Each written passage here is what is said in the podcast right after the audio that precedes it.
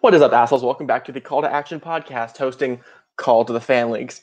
Today is a special episode because normally I would be talking about the great matches that happened this week and interviewing the players, talking about their experience or anything up and coming, but I don't have that today.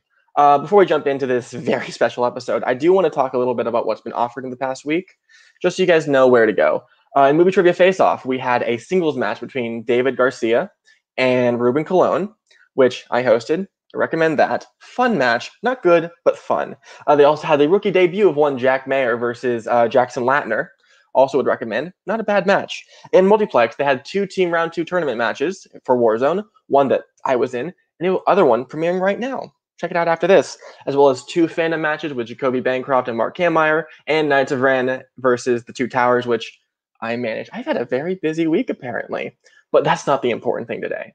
I have with us the biggest names ever to grace the fan leagues because they got to the Schmoedown. Uh, they are champions or future champions in one person's case. They are some of the greatest talents who ever graced maybe trivia on the face of the planet. They are the one and only the former singles champion, Mr. Paul Oyama, the former teams champion, Chance Ellison, and the possibly future Inner Geekdom champion, Robert Parker. Welcome, everybody. I See, we're crowning Robert already, huh?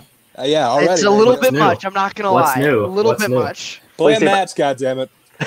You're telling me. Hopefully, I'll get Robert one has not October. played yet, so nothing I say holds any value. Not that it ever does. Uh, and this is you know, this is gonna be a very laid back stream because we've had you we have had you guys on the channel multiple times before. You've already had the whole spiel of why Schmoedown, how'd you get into it, da da da. And we understand that you guys are all amazing players.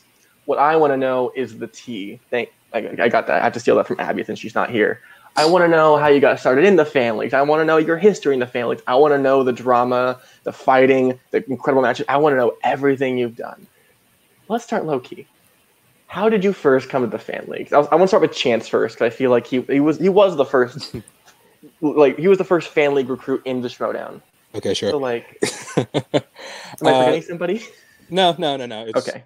Uh, but basically, uh, when I got started, I, I think I kind of already talked about it when I did the Full Metal episode. But Mhm. yeah, part of this whole family reaction league where we watch Schmoedown Run Ones, react to it. Robert was in it for a while, I believe, too. Uh, I was good at it.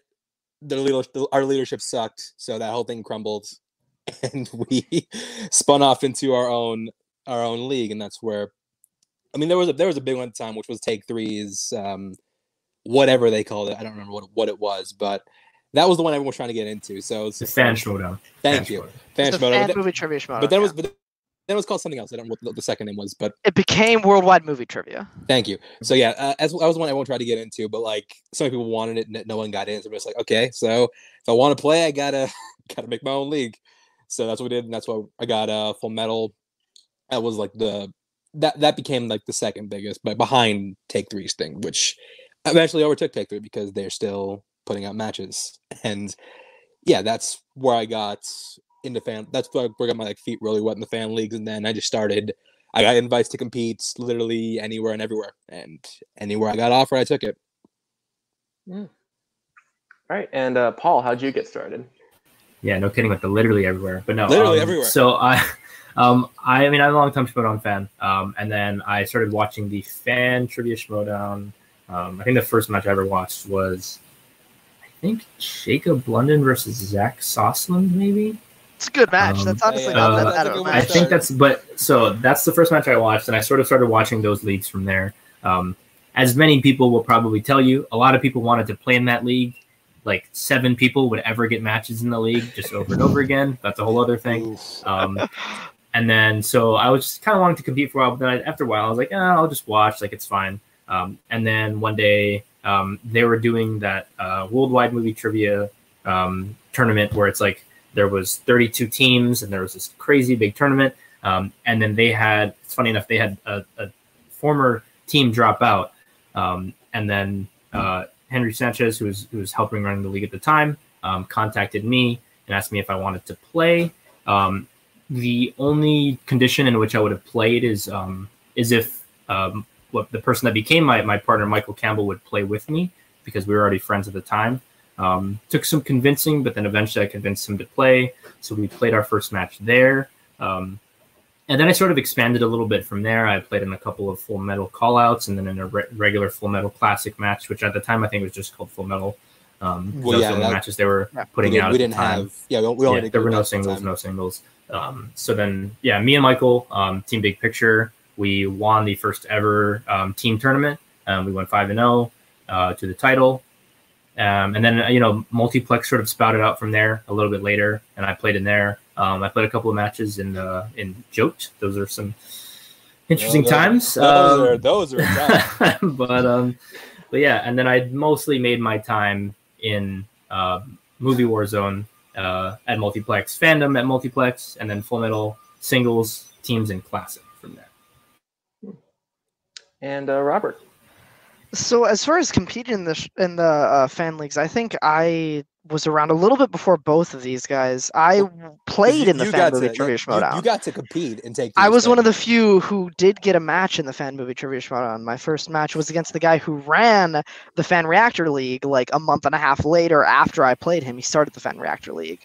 Um, so I got a couple matches in the fan movie trivia showdown, which morphed into worldwide movie trivia, which morphed into a lot of other things and became what is eventually became what is now full metal uh, I obviously the fan league started just as like a singles division, so I played in that, and I wasn't great. You know, I was I was fine. I could win a match here and there, but I, I wasn't great. I played in a in a, in a tournament, and one of the singles tournaments that came before that team tournament that was Paul was mentioning. Um, but I, I never felt really super super comfortable in like a singles or teams like general movie trivia format. Uh, so then eventually, once the Inner Geekdom League started up, uh, it was kind of a slow going to get those up. I was in the fan leagues by probably a year by the time they started getting geek leagues. Um, but then the aforementioned Jote had a geek league that I was playing in, and Multiplex eventually spawned and had their fandom division, which I it was able to find success in both the singles and uh, teams division of that. That's basically their Inner Geekdom plus. Plus, and Full Metal then started their geek division, which was their singles geek division. So, yeah, that's it. I've been in the fan leagues playing for nearly three years. Um, before like it, it was almost three years this April actually. So it's a community I've been in a long time. Fan actually goes involved in. I've basically been involved at every stage, uh, but definitely the stuff that I've mo- felt most comfortable with and had the most success with has been the geek leagues.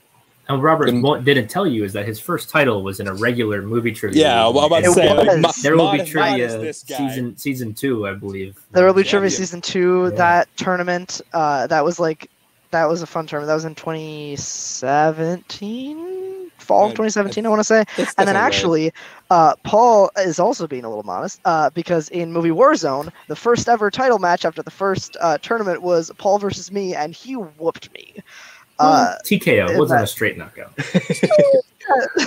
and I Uh, I have no fun stories from multi from multiplex I got to play like a grand total of four matches there before I got the axe. Well, okay, so that's that's the fun thing is, um, you know, friend of the show, Caleb Coho. I was hanging out, out hanging out with him a couple nights ago because we were warming up because I want to get back into fandom after a very shitty debut last year, and then we were watching through all of his matches, and it was Coho versus Ellison. We ended the night on, and I'm like, oh, good one. okay, and it was just fucking intense, just him just going at you, and it's like, I'm gonna kick your ass, chance, and after a while, just him just losing. It's like, And Robert's then- gonna kick your ass, chance. And then yeah, he said like I'm gonna kick your ass, and then he ended up kicking his own ass. I was like Robert's gonna kick your ass. And then that never happened. Yeah. So Yeah, I, I. I remember, I remember it was very fun because before we did our chill episode with uh, Robert, I was like, I, went, I messaged Coho and I said like, hey, can I get some stats on Roberts? And I got just like a document of everything he's done. sounds like Coho, doesn't it? Yep. and it's like, and then in singles, wait, he was in singles, three and one, only lost to Paul Oyama. So technically, Robert on paper is one of the greatest Warzone competitors we've ever had. That was also the last time that I played Warzone, and it has evolved a lot since then. That was Doesn't matter. Like 20. That was two years ago, a year and a half ago, probably. yeah. Before, That before the play- and that Your Poison was- stuff and before it changed. that was what the format was different. The question readers were different. That league has evolved a lot, and I would not do well nowadays in that league.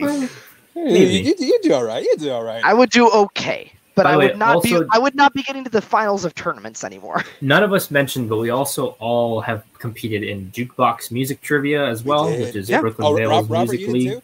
Too. Yep. Um, I played Oh, Paul. I played Rob. Me and Robert Oh, played each shit, other that's in right, a triple that's threat in our that. first ever match. Uh, Chance actually made it to like a number one contender match. I think. I in- did. I I failed my way into winning one of the heads up, which was like an eight man match. I somehow won that, and even more unbelievably, I took Luca, the champion, who's fucking Oh yeah, in the title match. when it comes right. to music. Yeah. I took him to the final question, which is was crazy. And unless I'm mistaken, we actually uh, one of the members of Call to Action, uh, Danny Cost, was also very active in that division. I think I Oh, played Danny Cost in that match. Yeah, in no. the, in the oh, heads up he, match. he's he was he's legit shit, and I'm I'm proud to be have that sort of representation over there. Yeah, it was fun. He was. He also was in the first, um, the first, uh, the the heads up match that I played in, um, Mhm. in which I lost on like the last question, which uh, it's fine. It's music trivia. It's whatever. It's Yeah. music. Who cares? I'll say. Um, actually, we'll, we'll- we'll get to this later in the show, but I do want to say, Danny, just in the live chat, to go to the fan leagues. I do want to say, if you- um, the purpose of this show is to make sure all the people who watch the Schmoedown are aware of the fan leagues. And while yes, these are the greatest of all time, I want you to you know think of all the other, other people. Like I think, and this is someone who. Uh, I think is what, sort of one of the more iconic people of the fan leagues, despite not being a champion, uh, Mr. Mis- Mr. Nazario Montenegro, and it's just sort of people just there every year, every day, always getting matches, and they're just there to make you happy and have fun in the leagues. Um, also, while I'm playing with the comments, before we move on to the next section, I posted this before we went live. Everyone, please leave your comments in the live chat, and once we reach the end of the show, I will be asking them to these people. So if you want to ask, you know, how to get involved in the fan leagues, uh, favorite moments, thoughts on any controversial moment in Schmoedown or fan league history, fire away because we can't have AAA being the only controversial show we get complaints about. uh, I, I- I didn't mean I didn't mean what I said. Tell Dylan I'm sorry. That's fine. Um, and it's play, playing in the families. You guys have any like favorite, like very iconic moments for you? Like the first time you won a match, first title shot, maybe a big loss, or just some weird answers. Like if you knew what a Triceratops looked like. I don't know who does. That, that's a Um, classic. That's no, I a mean, classic. I mean, there's a bunch for me. Like my first ever match went into sudden death. Um, me and Michael played Team Marauders, which is, was John Salvi and Sean Sandberg. Um, The, the glorious Michael, yes. Oh, rated four with the comment. Love that. Um, but no, like so, our first ever match went into sudden death. Um, our first title match was like this whole crazy thing where um, our opponents were like super dominant. They like knocked everybody out basically, almost. Um, and somehow we pulled out the win at the very end, which was like kind of a miraculous thing. Um, then we played Team 80s in our first defense, which is like the, at the time was like easily the highest scoring match that we've ever seen in the, any fan leagues. Um, like we were way way up there into the 40s.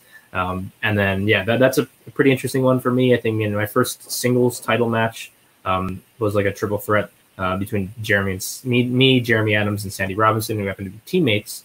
Um, that one was one where I was losing for a lot of the game, and then the betting rounds changed the entire match, and that's kind of like a crazy thing that happened as well. Um, I mean, there's kind of too many moments to really name. I mean, my team match in fandom, um, which like Robert said is like inner geekdom plus like a bunch of other Yeah. related categories. Um, our triple threat team match, which is like the first ever Yeah. of its kind. Um, maybe Yeah. should be the last ever of its kind. It But- should be that the was- last. After. but, that after that, yeah, this should be. Never be but there. that was super fun and like a crazy match where it's like there's all these Yeah. swings and like you know the, the format is so interesting. But um, those are the kind of like first ones I guess that come to mind for me. Um, what about you guys? Oh, you want to go ahead? Yeah, um, there's a couple for me as well. I mean, I, I played Kevin Smets during his brief tenure in the fan leagues. Uh, he played a couple matches over in Full Metal Geek Division, and I had the chance to play him in the semifinals of a tournament. We ended up being on the same side of a bracket, and that was one of the favorite matches I've ever played in, just because uh, he obviously has gone on to do so many great things. He's become a good friend of mine. We're faction mates now, uh, and that's kind of the the point in where I we really formed our friendship was building up, and then after that match had happened uh, the triple threat team match with uh, for the first fandom title that was a good time uh, actually that that night in general because earlier that night about an hour before that match happened i defended the fandom singles title uh, so like playing two fandom title matches in the same night even though we didn't i didn't win both of them um, that was a good like to kind of double feature night uh, every match I've ever played with Tim, who's my brother-in-law and my team partner in fandom, uh, that is the Arkham Knights.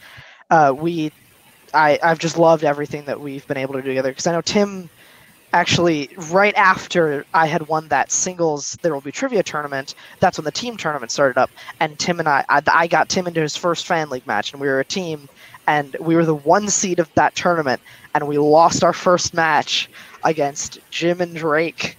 Uh, which, which was a wild night. Tim and I were in the same room, And I, but and I Tim wrote was that match too. Tim. That's a was fr- that, that's the first time in the family's anyone recorded a match two with two teammates in the same room. I believe. yeah, we were back to back for round one, and then we were like on the same couch for round two. And like, Tim didn't know what the fan leagues were. Like, he was a Toronto fan, but he had never seen a fan league match leading up to that. And the night of it was kind of weird, but like, he didn't really like the fan leagues after that match, uh, mainly because we lost how we did.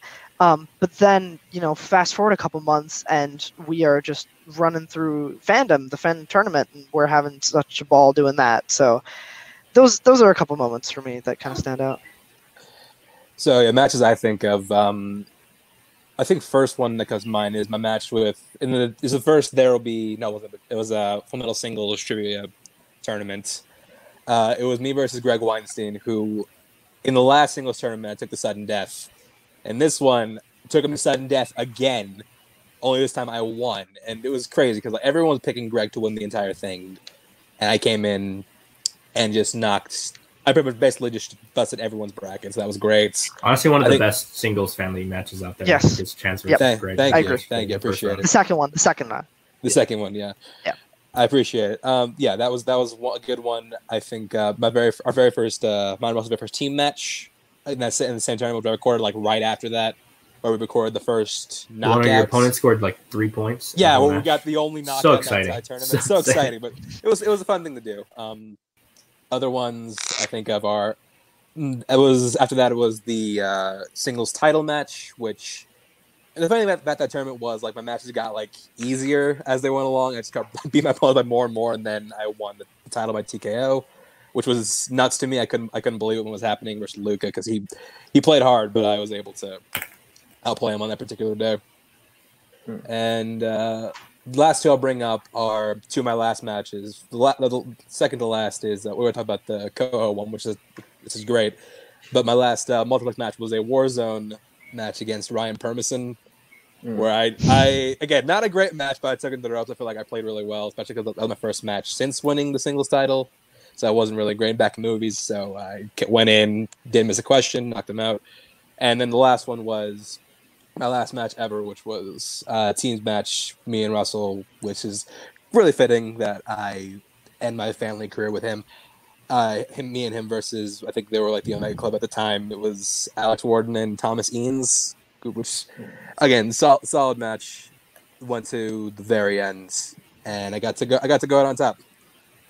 Uh, and I, This, I, want guy to wins a number one contender match and then And leaves then the I- league. then leave. leaves the league. Great, great stuff there, guy. I mean, it could be worse. You could own literally every geek title in every division possible and say, "Hey, guys, bye," Bye. and have everyone scrambling to get the title That- shot. Didn't happen. yeah, that's. I didn't. What are you talking about? Every no, I didn't have movie trivia face-offs. Well, Geek no, title. we don't have one. Period. Oh. you you would have had it had you been Yeah. there. I will. Say, I, I think were you two and zero or three and zero when you left? I forget exactly. In face-off geek, yeah. three and zero, but one of the matches never aired because of some recording issues. But Okay. they left the win on the record. Okay. Because I, know so I currently felt we bad have. for you. They're like, you don't have enough wins in geek. Like, we really got to Yeah. give this kid. um, Yeah, it was really a pity good when uh, there, there. I don't remember exactly what the recording issues were, but it was just a low like production value match, so they never aired it. Yeah, that's fair. And, and, and I know that they had an issue with that before. But I mean, even looking at Face Off, I mean, there's Scully who's three and zero, Mike Shea who's three and one, Ruben who's three and one. Uh, no, no, Shea's three and zero. But like, you're still like technically number one if you didn't go up. Like, it's still tight competition. But I do want to mention something you guys sort of touched on because a lot of us had some involvement with multiplex and was just being very committed Yeah. there. And fandom, which to me is like I think one of like the premier fan league divisions because of how different it is. And just people for people who don't know, think of it as everything you include in regular inner geekdom stuff minus some of the mixed bag categories. But then you include stuff like Disney animation and live action, James Bond, Pixar, DreamWorks, Rocky, Jurassic Park, uh, YA dystopia, which I think Paul would be a fan of, Oscars, and then Planet of the Apes. I mean, definitely not And- one third of that. Let me let me just tell And you. for a uh, brief while, kaiju. Yeah. Well, uh, well, I mean, there was tons of categories that were at one point in in there. You know, Yeah, Kaiju, classic Paul putting a category in and then leaving with the old Studio Ghibli. yeah. Listen, it's not my fault. You guys don't want to watch good movies. If you I guys mean, would you rather also- watch terrible movies, that's fine. You also like Um, conspired to make is that happen. totally- I remember you got I, I got a text from you just like, hey, vote to put Ghibli into fandom. It's like, okay, fuck it. I'm not I'm not well, the alternatives were not good, and That's we have seen that play out. So that's all. that is true. I remember we were we were voting in, in the page last year and was like, let's get rid let's get rid, let's get rid of Ghibli. Why? I'm worse when it's in there. Well, no shit. Then watch the movies you're supposed to be watching. The fun part is just- they got taken off right when they were being added to, to American streaming services. Yeah. So that's just love the timing on that. Uh, And then now no, I mean, we that's- have Rocky. I mean, that makes sense. There- Most there- people there have are seen worse- Rocky movies. It's not There like are worse the things you could get than Rocky. I mean, you should you should hear me like every day. I'm in Ko's ear, like let's add this fan, let's add this, and he's just he's tired. I think of what you should I do is add worse stuff shit. and then not tell people what could possibly be asked about. I think that's the best course of Yeah. action. Robert, I don't do you know. agree? Um, Nothing could go wrong with that. Oh yeah, just just, just just just make it like the most like broad categories possible and just call it fandom. I When mean, you say yeah. small chance of success, what could go wrong, Robert? What could go Go wrong? wrong. Heyo. That's a that's a Family good one. fans will get that one. That's- It's like, that's a good old for like all reference right six people that get that. It's a real Yeah. that hits real good. And okay, so I know, uh, Chance would have leaned into it. But I want to talk to Paul and Robert about it as well. Do you remember your last match before being called up to the showdown? Um, so just a quick thing. My last match was supposed to be us defending the fandom titles against Robert and Tim, um, Mm-hmm. but we just couldn't get that organized quickly enough. Um, The timing. thing yeah, was- the time it just didn't work for that. like the last, I don't remember exactly what the last match I recorded was because I recorded like four title matches in like three days, um, like over a winter break, um, and then they all came out at different times, but I don't remember exactly which one um, was taped first. So like the our our second uh, defense and full metal teams, which is like probably the best match that we and me and Michael have ever played. We we knocked out Blockbuster Video um, uh, in that title match.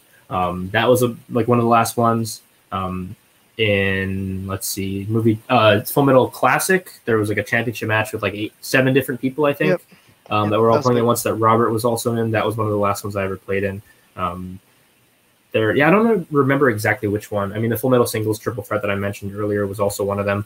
Um, but those kind of all were recorded at the same time. In fact, I think, the, yeah, it was. So it's four matches. It was actually I think in two days because it was two different days where I recorded two matches in the same day. Um, the day we recorded that fandom team title match, which is like a geek league, I recorded a match in a singles a singles title match, which was a lot of fun. Let me tell you, having to study for both of those things at the same time. Um, but I think yeah, all of those were taped around the same time and they came out separately. But I think it's around that window, I would say. Um, and most of those are just matches that we've already talked about, I guess. But those were the ones I think. Um, it's funny the Full Metal Classic match um, that I played, which is the big multi-person match. Um, the person that finished in second place and took me to the last question is James White, um, who is, you know, as we now know, has been drafted in the Schmoedown in the second round, um, uh, and you know, above a lot of notable Schmoedown players. So I think it's someone that people are, you know, potentially looking to make a big impact in the league, and that'll be interesting to see as well. Yeah, and Robert, too. I actually I think I know what your last match is, which is I think one of the I- interesting things. I had so the last one that I shot is not the last one that aired. Yeah. The last match that the most recent match that aired for me was my Full Metal Geek title defense against tournament winner and 16 seed uh, Thomas Scully. That was the last one that aired. That was at Snowball, which came out in January at some point or February at some I point. I think February. February, yeah. Um, so that was my last one that aired. My last one that was shot was, if I remember right, it was the last team defense for me and Tim in uh, uh, fandom. It was me and Arkham. It was us defending against Necronomicon. Oh wait, you know what? I am uh, an idiot. It was not. That was the last league match that counted on the record. That was aired. Uh, The was Gauntlet is me the and last Tim. one? How was that? Was the Gauntlet the last one, or not the Gauntlet? Whatever the Game of Factions Game of was the last Factions. one. Yeah. Yes. So the last one, the last one that counted on records is me and Tim uh, defending against Necronomicon, which is Mark Meyer and Jay Burns in fandom. The last one, so that was I consider that kind of my last one, but I did shoot a match after that, which was uh, exhibition-ish. It was for this big game of factions event where all of the factions were going head to head, all the different categories of multiplex, and I played in the fandom singles one, and that is the first and only time uh, that I ever got a perfect round at one in a fandom match ever. Uh, it was my best fandom game that I ever played, uh, and I was playing against some really, really good fandom players. I mean, Eli and Dominic, like there, there were some good other competitors in there. Let so. it be known that I got a perfect round in a geek league before Robert Parker. Let's just- That is true. I, I, I was sh- I was Um, shocked you never got a perfect round until then. There's only like three or four people who have ever gotten a perfect round one in fandom. It's like Paul, Jeremy, me, Thomas and- just did it, right? Thomas did it recently. I think Tuig might have done it. Um, there, there's like there's less than ten for sure. That was the thing think that it's always haunted me in five, fandom. like five or less. But yeah, Yeah, Yeah. Yeah, there's not very fandom. many, Yeah. Well, also Robert wasn't and that I got also a it in one that's that didn't count on my record. Don't. Isn't that also wasn't that also a perfect game for you? it was, yeah, Yeah. I, yeah. I, I remember just watching incredulously. I was talking to someone about it, like when it was going down. Was like, okay, and it's just he was like, I got a perfect round, and it's like, holy shit, he got a perfect game. And it's like, oh wait, it's on the record. now. Yeah, it was definitely a, a good kind of night to Yeah, kind of coast out on for sure. yeah. And then obviously, you know, all of this building up to you going to the Schmoedown. And I'm not sure like how much you can talk about logistically, but like what was that experience like for you getting the call from Kristian or whoever and you know, going to studio for the first time and like where were you then, I guess? I think these guys have more interesting stories, so I'll take it first. I mean and then yours is toss pretty it over to them. complicated, so I think yours is kind of Yeah. interesting as well. It, it mine is longer. It's a longer story. Uh, Yeah. So Oh, I'll, I'll just and that the I'll, I'll, truth? I try, I'll try to tell the short story. So Kristian has said in on essay and stuff like that that um, I was at Collision last year. So I was at 2019's Collision, um, which was that was my first time ever in LA. That was my first time ever in studio. That was uh, that was a big like that was I think that was my first time ever that I like flew alone. Like that was like kind of a big deal for like me traveling to LA on my own to like go see these people that I only know over the internet. Like so that that was kind of a, a complicated thing, but uh, so I went to LA. Some things happened as far as results of matches and just behind the scenes things and logistics as far as me going into my last semester of college and a bunch of stuff all built up. Um, so I wasn't able to be going in last year as was initially one of the first plans. So then it got pushed to the draft. So I spent the back half of the last season still in the fan leagues and having just the uh, one of the some of the best few months of my life in the fan leagues uh, at last fall. And then obviously the draft came, which had some huge surprises, especially for me. Like I was more surprised than anybody when first off Kaiser drafted me in the first place, which I didn't think was going to happen. Uh, I'm very, very fortunate and glad to be in the dungeon. Feels like home. Uh, but I had no clue he was going to draft me. And also, as far as how high the number was, obviously that was a big shock to me as well. Um, so that's basically like a shortened version of the story. Is there were a little bit more travel, like complications and plans and stuff like that. But long story short, uh, it took just a couple months for it to finally happen, but eventually it did. And do you want people tell people where you live and everything, and what your situation is with that? Yeah, right. With what? We Yeah, got a question so about Andrew it. Oh, yeah. where you live. Yeah, I was sorry. I live in Wisconsin, so I live halfway across the country from LA. I it's about just under a five-hour flight uh, from. I fly out of Chicago, from Chicago to LA. So every time I uh, wanted to go to LA, I have to like take a bus down to Chicago and then fly out of Chicago and then take a bus back. Yeah, it's a it's a whole thing. But- Jazz, you don't know anything yeah. about taking buses to the Schmoedown, do you? No, you've never done not, that. not a thing. Not a thing. Uh, so that's that's basically my version of the story. Is it, it, it about a year after the initial discussion started, it like the draft and everything kind of started to move a little bit. And someone's wondering if you know JTE because do you know every person that lives in the state I of Wisconsin? don't know JTE, but he lives in a town that I go to a lot. He li- I'm not gonna say where, but it's on his social media. I think he lives um, about a half hour from me, the city that he lives in. So I've never Wow. met him. I've never seen him. I've never talked to him. Like I, I, he, I don't talk to him like Are you ever online worried he's anything gonna like like sneak into your luggage and then go to LA and play a match? that. or- maybe, maybe. My carry-on's got a whole lot heavier. That's a good question. But like he, he goes to a theater that I've been to before, like his the theater that's right closest to him is a place I've been a number of times. Yeah. Well, I, I know that's like a common trend to go like uh, Nat, you know, my fellow call to action member. Every once in a while, we get a text from him like, "Holy shit, I met Chance," or "Holy shit, I met Robert and Vanessa," and just everyone just keeps running into each other at movie theaters. It's Oh, it's what, Nat? yeah. Wait, Nat, I didn't even know Nat lived in Arizona. No, yeah, he Yeah, I didn't know that either. Like, I thought he lived in New York Time, for some I, I reason. met him the first time, like walking out of a Shazam screening, and he just like Chance Ellison was like, "Yeah." It's like, The "Oh, only yeah." experience I've had like that is actually I was going to see Thor Ragnarok. Um, this was obviously before I was in the Showdown. Um, but then I ran into Cody Miller because he is a, Oh, really? a fellow alumni of, of Indiana University Bloomington. Um, and he was yeah he was there at the, the local theater. Um, he had just come out of a screening. I was going into it and I was like like really tripping out just because it's a crazy seeing like someone Schmoedown adjacent, but also like kind of famous in in like in other avenues as well. That was pretty interesting. You should have asked him who played Judge Doom. Good one. Good one. Was Henry Thomas in that one, or is that a different movie? It's a different one. It's a different one. Yeah, we can play that. We can play this game all day if you want. Oh, I'm sure we Um, could. But yeah, it was. Uh, that's sort of my um, r- big run-in with the Schmoedown personality in the wild, I guess. The wild. Yeah, the very And That's a good way to animated describe it. I like it. I like it. And then there was like one other time where like we were all at a nice out screening. We all got our tickets like weeks in advance. We all showed up. There's like a seat next to me that I thought wasn't taken. And like in comes in Nat. I'm just like, Nat, is that you? I was like, hey, what's up? And it was like, oh yeah, what do you think of these guys? And it's like Robert and Ness were sitting right next to me. It just became like a huge. It was like a huge like crossover event. Oh, yeah. Was that the one where they filmed the reaction video? It was just everyone just like Yes. like Avengers assembling at, at just at fucking Rian Johnson movies because why not? Basically, yeah. Rian Johnson brings friends together. Some would say the best screenplay of the 21st century. Uh, some some would say that. No, no, no, not some. Take off. That. Rearrange some of those. Le- one would say that. Well, I mean, as we all know, Knives Out, the greatest ensemble movie ever made. Apparently. okay. Of all time. Okay. Get into your list. Sure. More on that. Um, Yeah.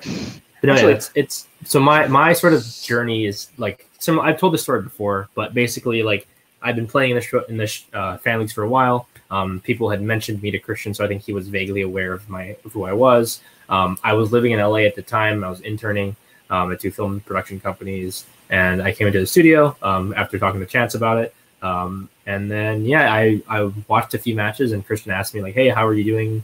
In those matches, and I didn't want to be too boastful, but I was like, you know, I, I think I was doing pretty well. Um, it was actually a funny interview that Frank did with me at, at the, the Inman uh, Canopic live event. Um, I don't know if he's ever going to put that one out. Um, there's like an interview he did with me in line there where I was like, yeah, like I want, you know, I'm in the fan leagues and stuff, and people had no idea who I was. Um, but then, yeah, soon soon after that, the new year rolled around. Um, I, I flew. I was still in school at the time, but I flew over and started recording matches. It's kind of just been up from there, I guess. Yeah, I, I think that was the same live event where Smets was also there, just chilling, taking in the taking in the experience. He was like that was mm-hmm. Yeah. that's, Yeah. that was the first time I met Smets because he was sitting, sitting right there when Mike, Ken, and I did our whole entrance. And he like took, took about the picture. He's just like, "Hey, yo, like I got some cool shots of you. You want to post them to Full Metal?" I'm just like, "Do it after the event goes public." and he never posted them, so Kevin dropped the ball. Well, he's wait. You said after. You didn't say how long after, so he Yeah, could be waiting to Sure, post it. He could still do it. He could still do it now. Chance, what's your? Uh, What? I forgot my question. What was the question? I forgot the question. Well, you, yeah, So you how'd you how'd you get in this Schmoedown? Your your Oh, sort of so- call out, call up. yeah uh, so mini so story. yeah basically uh i think i, I think i kind of touched on the story basically what happened was i had just won the singles title in um derby trivia or worldwide trivia whatever it was called at the time uh i heard that uh henry who was running the league at the time sent Kristian the match and, I- and i saw that he watched it so i, I messaged him like hey thanks for watching I, I appreciate it and then like it was two days it was like two days after that he was just like hey how long did it take you to get to la and I'm just like, is this is this for, is this for real? so uh, I we talked to him about it. He just like he told me about uh, anarchy. He told me the whole story, the whole outline of it. And he's like, I want you to come in into that tournament. He's like, would you do it? I was like, yeah, of course I would. It wasn't until like a month later I found out I was gonna be with uh, team with Mike and I was to be part of like the main story of the season, which was no pressure, right? Yeah. but yeah, after that it was uh, that time I didn't take the butt. I flew that time for the first time, but I flew I flew there that time, uh, hang out, met Paul in person for the first time. That was fun, and uh, yeah, I got to go in the studio and record and uh, record my first match. And, uh, although it wasn't my first time in the studio, I was actually there for taping in July because I was there in town on vacation. Uh, it was there when uh, it was Mara versus Fife and uh, Andreyko versus Irwin. Those are the two matches that were done that day. Uh, and I, I always remember the first time like I got into like the promo booth. Like Kristian asked me to come in when Mara was recording her pre-match video. He, like Mark, okay, come here, give me that chance. Take this. Give me the microphone. Like take this. Go stand over there. And ha- and he had just had me cut just like this and we cut a promo for my theoretical match. I wasn't playing it, but just like just want to see what I had. And yeah, he dug it, and he would he he, he put me on for that, and I appreciate it. And we all I- I regret should- it to this day. And we and yes, everyone else regrets it to this day. Uh, I, sh- I should happen to just say real quick. Um, I think all, it, it's Paul mentioned it, uh, but all, none of us would be here if, were it not for the people in the fan leagues who No. like promoted us and said our names repeatedly. Like there, there are a lot of posts Not here and there. arra- like who did the content. Like it's we would otherwise Exactly. never have been noticed. Like Oh no, hundred percent. Like Yeah. the fan leagues would not be here without this remote on, and the like. We have been fortunate enough to be in the positions we are because of the people who work so hard in the fan league. So I think that's definitely worth mentioning. And I think I- like, yeah, like and our, our matches in the family also are why we're the players we are now. Like Yes. if you would have put me in the Schmoedown like a year and a half, or I guess two and a half years ago, um, I would have been like the most aggressively mediocre player ever. Um, like if you can go, a lot of our early matches for all of us, there. there You there heard it here first. that- Paul Oyama was shit. I Yes, mean, yeah. you're not Aggressive- wrong. Um, aggressively even- mediocre. Hashtag never lost but um in, in you know in in you know in regular movies but no um That's- i mean that's- you look at our early matches i look i that's that's again regular movies uh, let's keep it on track here um if you look at our early matches though you just see that we're just missing stuff that we would never Yeah. ever ever miss now A um, hundred percent. and it's funny because you know we come into the league as, as rookies, but I think that in a lot of ways, like we've played in more matches than any Schmoedown player has ever played, or maybe will ever play. Um, like just in terms of answering questions. So in, in a way, our brains are trained for the format and for like Yeah. the response of like getting asked a question and answering it, you know, on like a whiteboard or like whatever. Like that stuff that we've like been basically preparing for for like over a year, two years for Yeah. some of us. I, Yeah, the- I tried to count like after the Game of Factions match. Once I knew that that was finally gonna be my last match, I tried to count how many matches like I played in, and I lost. Like I I tried to go through every channel that I ever played, like all this stuff. It was over seventy, probably. Yeah, it's, it's, it's, like it's a I don't. I I lost track. I stopped counting because I couldn't find all the classics. But like the yeah, it's, Mogadishu, Paul's exactly right yeah. when when he Mogadishu, yeah, that's a good one. That was my second one, I think. Uh, that, that was a good like, pull. Paul Paul's right when he says like we we have played a lot in a lot of different formats. Yeah, the fan leagues they they build them tough, and that's that's why Yeah. we're basically like a different crop of player coming into this, and this is it's why we're also successful in the fields. Where well, two of us are successful, one yet to be determined, but we'll see. I'm just gonna jump off a bridge because you said that. No, I'm just. I, I, I do I do want to say because I think I think the important part of the fan leagues is sort of while we main well I think while we maintain a strong independency a lot of the times it's really great when you have Schmoedown players to only recognize who you are but the hard work you put in and it's sort of, sort of echoing uh, Robert's story. My first time in the studio was also at last year's collision, and You were at it was- collision last year. dude. You- I fucking I got drinks. Yeah, like I, I think I, don't think I saw I, I think I saw like a post just like had fun at collision. Was like you were there. I don't remember Where were that. Or no, I, I was I was I was technically Kaiser's plus one, and I was I was hanging out with. Sorry, him. Robert only remembers the the famous people that were there, so he's really like, not not interested in you peons. I he remember just cares meeting. about the people that that like you know That- are in his head That's are not. in the I same remember level as meeting. I remember meeting a ton of people, but I had also. I was also 12 hours late, like landing down from when I was supposed to be, Hmm. and I was also only in LA for 12 hours. It was a tough weekend. Anyway, uh, the, the point of the story was, oh, it's okay. I was drinking, I was drinking like a fucking Lacroix or something with Janine and Hannah, and he just turns to you, points to you, it's like, you see that guy? It's like, yeah, it's my mortal enemy. Hannah, uh, yeah. Yeah. And for reference, they had never met before that day. No, we hadn't Yeah. at all. So Hannah's just talking the big shit. It's like, I'm gonna come into Inner Geekdom. I'm gonna stomp this bitch. I'm gonna, I'm gonna, I'm gonna destroy him. Hey, Hannah got that's started in in the fan leagues too. You know, He like, did, doesn't yeah. have as, as much time in there. Um, but he also, you know, he played matches in, in regular movies and also in Geek. So it's like Yeah. He played lot teams people- matches. He played like three or four Yeah. teams matches. Like Yeah. a lot of people business, might not business, realize that some Never people forget, have business casual. Yeah, Yeah. yeah, yeah. So it's it's pretty interesting to see how some people got their start. I don't know if you can you pull up the comment from Zach about the minor league, major league thing because I kind of wanted to talk about this. Yeah. So a lot of people say this, and I actually don't think that this is true. Um, in large part because like a lot of the original fan leagues weren't really made with the idea that someone's going to go to the Schmoedown if they do well.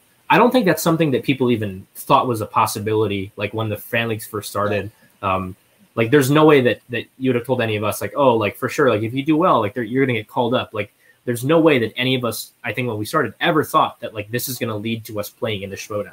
Um, Mhm. And I think that it's possible that now there are people that think that because there's a precedent set with us. But at the time, it's it's it was definitely created as sort of its own ecosystem. And I think that in a lot of ways, it still is its own ecosystem. Like those are there's a lot of people in there that have no interest in playing in, in the Schmoedown whatsoever. Um, Yeah. great players that honestly like some of them could probably play pretty well in the actual Schmoedown, but just don't have any necessarily any, any interest. So it's like I think that for some people it has become sort of an avenue to get to the Schmoedown, but I think that for others it also is just a thing that they want to challenge themselves and have fun. Um, and a lot of people just love trivia. I think trivia is like more popular than ever at this point. Um, yeah. in our culture. So I think that like for a lot of people, it's not about um, you know getting better to ascend to this different level. Um, Yeah. I think that a lot of it is about sort of this um, this own system that is has its own interests. Its Um, own I think- community. it's also yeah. like its own like and uh, it- is obviously related and like the fan league formats and stuff are all based on the Schmoedown. Like that's very obvious. Anyone can tell that. Um, but I think that in terms of as a community and as as again as an ecosystem is kind of I think the best word to, to, to use to describe it. It really is sort of self-sustaining in the way um, that these people would do this whether or not the Schmoedown existed tomorrow, yesterday, um, or today. I, I, I do want to speak on that a little bit because I like having not been in the Schmoedown, having been strictly relegated to the fan leagues, and even then still being a new addition to it. It is weird. You sort of realize how much the outside world as well sort of revolves around trivia, like you said, where especially now with um, can't say the word because the video would be taken down, but with the pandemic going on currently. A lot of the bars I would go to for bar trivia and stuff, they've moved to online formats, and we can now do Yeah. bar trivia literally around the world. I've done it. I've worked with other fan leaguers and just played in countries that aren't my own, in states that aren't my own. And it's like it's this infectious sort of community that we are all, all like constantly trying to test ourselves and dedicate ourselves to this like community that we wouldn't think would exist, but it's just sort of grown exponentially. Paul, Robert, Taiwanese bar trivia. Let's do it. oh god. Listen, if you want to be the translator, that's all on you. Um, I will stick to the, the countries that, that speak. Speak English.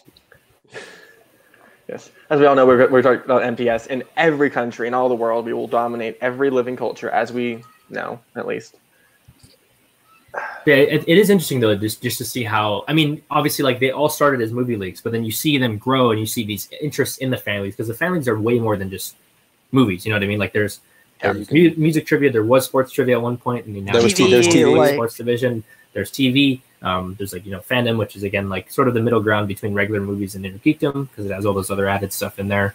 Um, so it's it's interesting to see how that um, has grown. I mean, you even have something like Full Metal Random, which is like people can just pick random topics and have a match about a It's TV show, trivia, yeah. an era. Um, it- yeah, it's just kind of like bar- multiplex miscellaneous, which is a new show that they do now, which is like essentially like bar trip. You know, you have like car- the categories like his like arts and literature, history. Um, there are sort of timeline events, science and technology. Like it's cool to see how the family sort of expand themselves and become something different. Um, and I think that there is, you know, there's something there that um, is unique in its own way, and it's not necessarily just like a sort of watered down version of the Schmoedown. Like I think some people might think that they are based on just outside perspective. So I think that they are have sort of grown into their own entity, um, as well as also you know being a feeder system in some ways. You know, you see some people drafted, Marisol McKee and James White, like those people drafted to the Schmoedown, but you know it, it, it has its own legs to stand on at the same time. Yeah. That's kind of one of the best parts about it is like the like it's like the three of us like we still we've met so many people through the fan leagues that like we would otherwise never ever know like people from different countries and Like, continents Genuine, um, like some of the best friends in my life. Like honestly, people like, that we yeah that's- again like even the three of us to each other as well like it's like Yeah. we, we wouldn't like even if we had just come into the Schmoedown independently we definitely wouldn't know each other in the same ways that we do now, spending No. hours on hours being on call and hosting matches and stuff. Because the three of us, you know, to this day, like we're still a part of the fan leagues in some way. Um, I know Chance is like a little, probably a little busier than me and Robert, so he's like not is like sort of involved. But I mean, Robert like writes questions for the fan leagues. Like I like host and also write occasionally for some stuff, and Chance also hosts matches from time to time, especially in all kinds of leagues. So it's like we still have Literally anywhere. yeah, if you ask Chance, he'll probably host your match. It could be between you and your dog in your basement. He'll probably host it. But um, no, we, we we all still are are tied to those in ways that I think that I don't know if we'll necessarily ever be totally divorced from them, just because Yeah. You know it's it's where we come from, and I think a lot of those people are our close, some of our closest friends. Um, period. You know, Schmoedown Yeah, other, or otherwise. I mean, Paul was the first, like that we mentioned collision. Paul was the first person that I knew that I like saw in LA after Yeah. like a day and a half of like horrid travel situations and like panic, like just terrible, terrible, terrible stuff. Like, Did you cry the to an old lady, or is that no, not not you? I didn't know. Not. That's uh, actually no. Sorry, you have that wrong. That would be Caleb Coho in Got it, got it. Dakota Air, yeah. uh, Airport. Um, uh, but like, Paul's definitely right that like there's these relationships that you form based on people that you spend so much time with, and that's not necessarily like that value isn't derived from the trivia, whether it be Fanlings or Schmoedown or whatever. It it just kind of has happened. it's just common interest, you know, and that's like what Yeah. drives people together in any setting. And I think that again, like the clear passion for movies is going to make like us able to relate to each other in some sort of way. Um, even if you know we might have totally different interests outside of that and be different people, um, this stuff sort of brings us all together. And I think that Fanlix is a good example of that. You see how close people are. People spend hours upon hours upon hours on on, on Skype and StreamYard and Google Us Hangout included. calls with each other. Exactly. And so it's like that is something that like has meaning and um like I, I think that people should should really learn to appreciate them there are tons of people in the fan leagues that weren't in the fan leagues until like you know a year ago there's this big influx all of a sudden um like about There a year were or so last ago year has like um so there's just more and more people and i think that's it makes it more fun because you find more people Yes. you can connect to um, and find that's similar to yourself you know there are all these factions that people like hang out all the time now like the factions and the fan leagues are like all like just about as tight as factions in, in the Schmoedown. It's like they spend so much time together. So that's a cool aspect as well as like this this camaraderie that sort of forms out of uh, being in a similar space. So and that's also evolved a lot too like when when you guys and really when i started like the when factions first got introduced to the fan leagues there was one faction that was like 70 people big Oh, and yeah. like that and that the- just the the fact that that happened two years ago and that that has changed so much in the last two years really speaks volumes to the fan leagues like paul said like ecosystem like that community it it kind of it says something for that fun Well, fact: I me, think- and, me and Chance were, were in a faction once. So we, we, yeah, we we were called the Wild Bunch. It was me and my partner Michael, Chance and his partner Russell. we were the smallest faction by far, um, But we and were not also the most particularly long-lived. And not We were also the most particularly long-lived, but yeah, that was a, a thing that happened. Um, and then me and Chance were actually supposed to be a team in fandom. Fun fact. yeah, I um, think Ko- yeah Ko they talked about that said no super team they said me and chance couldn't be together because of no super, super teams teams. and then they let paul I got- and chance go I got together. TKO'd by a guy Robert knocked out in fandom. So like that's like you know I'm not exactly the most dominant geek player out there. Let's be quite Yeah, I clear was- about that. Well, because Um, like, and that was and that was funny because like Robert and I initially wanted a team together, and like no Yeah. super teams. Like okay, so, and then Paul, like Ru- Russell wasn't gonna do it because he's not like super in like the fandom movies. And then Paul reached out to me and just like, you know, yeah, let's do let's do this. we were, we were going to be called Star Command, Star which is, Command. as some people might know, is, is a reference to, to Pixar. Um, But, but like it's yeah. it's yeah, it's it's one of those things where it's like so interesting to see the, the what ifs because you know Chance had to leave um, the league, um, obviously, and that couldn't necessarily come to fruition. Um, but you know, it led to my first you know geek title in, in teams. Uh, ended up winning anyway, um, despite Well, s- having to find a new partner kind of last minute. But yeah, We'll it's say I'm. I'm not I'm not sure we would have had the same path as you and Lucas did. That that was like a one in a million. yeah, that's right. I, this, is, this is an important question. What is a super team? Who's who's authority on what? Uh, I Yeah. think at the time it was like the Council of Multiplex. I think because like at the time Robert and I were going head to head Well, with fandom. yeah, the two finalists for the fandom singles tournament teaming Yeah, up together like- doesn't seem that, particularly does, that fair. doesn't seem it doesn't seem fair. That's like, hey, we're doing to Inner Geekdom teams. By the way, the the Kevin Smets and Mike Kalinowski are going to be a team, or Kevin Smets and Rachel Fishing. Like that's not that makes Yeah, you fair.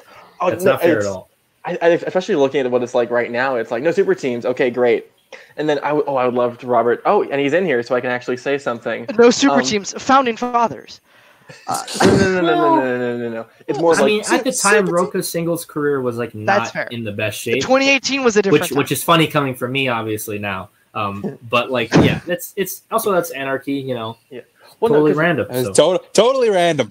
you know, I, I still think the super teams though in the fan leagues is interesting because I've heard a lot recently about this idea of a super team that Arkham Knights is a a wholly inferior team to Knights of Ren, and I think Knights of Ren is exactly. I have the same reaction. Everyone so says so Knights just of, so so everyone knows, Who's that surrender? Arkham Knights is Robert and his his, his brother that was Tim. me and Tim. Um, and Knights of Ren is, is Tim, the very same Tim, and uh, Nick Tuhig, who is like a relatively new player, but is proven to be incredibly dominant um, in, Yeah. in fandom categories. So, yeah, it's interesting to see what is and isn't a super team. I think that most people would actually have been more like complained more about Robert and Tim as a super team had they won the first team title. But like, despite the fact that they were easily the most dominant team and the most accurate team, um, they lost, which is like Yeah. I guess you can call it not a super Yeah. team because of that. we we went like and that was before Tim was really into the fan. Tim really got into the Mhm. fan leagues. I would say in Chicago. We had a big uh, meetup for a couple multiplex people in Chicago, and that's when he like really got into it. That was when we. Uh, we had already won the fandom title by that time, but we defended it. We played like some matches. We shot some matches in Chicago, like at, at live on a desk, and they will never see the light of day because of certain reasons with editing and footage being lost and all this kind of stuff. But I think Chicago was the time when Tim finally got into it. But Paul's exactly right. Like we went three and zero to we went three and zero, played for the title. We're three and one. You guys had which is three like- knockouts, right? In, in like your three matches. We had TK- I, I guess the TKO rule was like a weird, was kind of weird in fandom at the time. Yeah, so the fandom format's just a little bit weird. Um, we had one true, we had one knockout and two TKOs by that point. Okay. Uh, and then we played in the triple threat. So combined knockouts, we were three 0 with three knockouts. Um, and then we played for the triple threat title, and we lost that match. We got last in that match. We didn't just lose; we got third place out of three teams in that match. Um, And I would encourage match- people who are interested in the fan leagues to watch the the fandom te- team triple threat title because Yes. that is like an amazingly at- weird. If if you pause the match after round two, you're like, oh, like definitely like this is obviously the team that's going to win, and this is what's going to happen, and yeah, I you know, the sa- things I had the sometimes same change. thing. is that same thing. at Mayhem at the multiplex? Is that at the first Mayhem at the multiplex? I don't know. No, I it is think it's its own video. yeah. Is it its own video? Okay, I don't. I don't I remember. think I've only, I'm not hundred percent sure, but I think Okay. it's its own video. but yeah, that that is definitely a great match to like get involved in like some of the best the fan leagues have to to offer as far as like swings and big like controversy. It's a little and, like- chaotic for sure, but it's, It's- like it's very, very chaotic, It's very fun. but it's a very fun entertaining. And but you're absolutely right. Like me and Tim went three and one in our first four matches, which is like good, but it's not like super team level. And then the following year, 2019, we did what we did. But like, can you still hear me? Maybe. Yep. Yeah. Okay. But yeah, that's that's the um, that's kind of how like me and Tim came to like be playing. Uh, that I don't disagree with that, but some super teams were formed through the draft. That was kind of the point. Uh, I think in a way was to get the draft, uh, get the draft done so that everything could be shaken up and new teams who were extremely strong could be made and have their time to shine. All right. And before you left, Robert, I want, I want to talk about something just to backtrack a little bit. This idea of Sure. like the closeness of factions, and you sort of brought it. You went into it with Chicago. But I think I think unless I'm mistaken with uh, Paul and Chance in your history, you were in a like a very like a legit shit faction for a while, and you as part of the Fellowship really sort of Well, it's not Robert's first faction. Let me Oh, tell you. oh. It's a thing That- no, the the- Alpha my- my- Alliance. My Uh-oh. first The faction Alpha was a Alliance. joke faction called Alpha Alliance. One of Alpha Alliance was one of the original factions. Uh, I I think I think it was around before Atomic Nation. It was. Um, It was. You're right. and it was I don't it was know. man. me- Atomic Nation had to have someone alive before that because there's infinite members. Jeremy was They did have, like, 70 Alliance. people in their fa- Yeah. but it was like it was me, Chance, Kane, Hunter, Jim, uh, like uh, uh, Ryan Permis, like uh, a couple other people. Um, Jake was there. Like it was a it was a relatively big faction. Um, but that was definitely a faction. And then the fellowship happened, which Yeah. is where I got with like one of my best friends, so my manager for a long time in the fan leagues, Cody. Me and Tim were together. Jake was there. Uh, that that faction was kind of the definitive faction for multiplex for me Yeah. at least. Uh, but so real quick to address the Knights of Ren thing, I think Tuhig is an incredible player. As far as categories, I think Tim and Nick balance each other out better than Tim and I do. Uh, Tim and I have, I think, similar strengths. Like his biggest strength is also my biggest strength. Uh, it's not like that. for James Bond They- for sure. Yeah. hundred percent. yeah, you, you nailed it. No, sorry, Ghibli, you forgot. Oh, Uh, no, Paul, it's Uh, always the Fast and Furious. but but All right. Nick and Tim balance each other out better than Tim and I do. Uh, when are we going to see you beat up McTugan and Alley for control over that team? I may have already done it at the draft when I met him, um, but he's just too. Uh, Even though he's afraid- two of you tall. he is. I could. Li- that's not only a pun on his last name of Tuhig, uh, but also I could literally stand on my own shoulders, and I think he might be still be taller. Yeah, the He is is a- like he's a surprisingly tall tall. man. Surprisingly He's a tall man. Also, the voice of an angel, just somehow. Wait, Tuhig's great. I love True. Tuhig. Yeah. and and th- this is like maybe a downer question. I don't know. Like like has your has your relationship with the fan leagues changed a lot since your recruitment? Because I know, I know you guys have said just sort of question writing, but like, do you feel any different now that you're in a Schmoedown with your friends that you had before?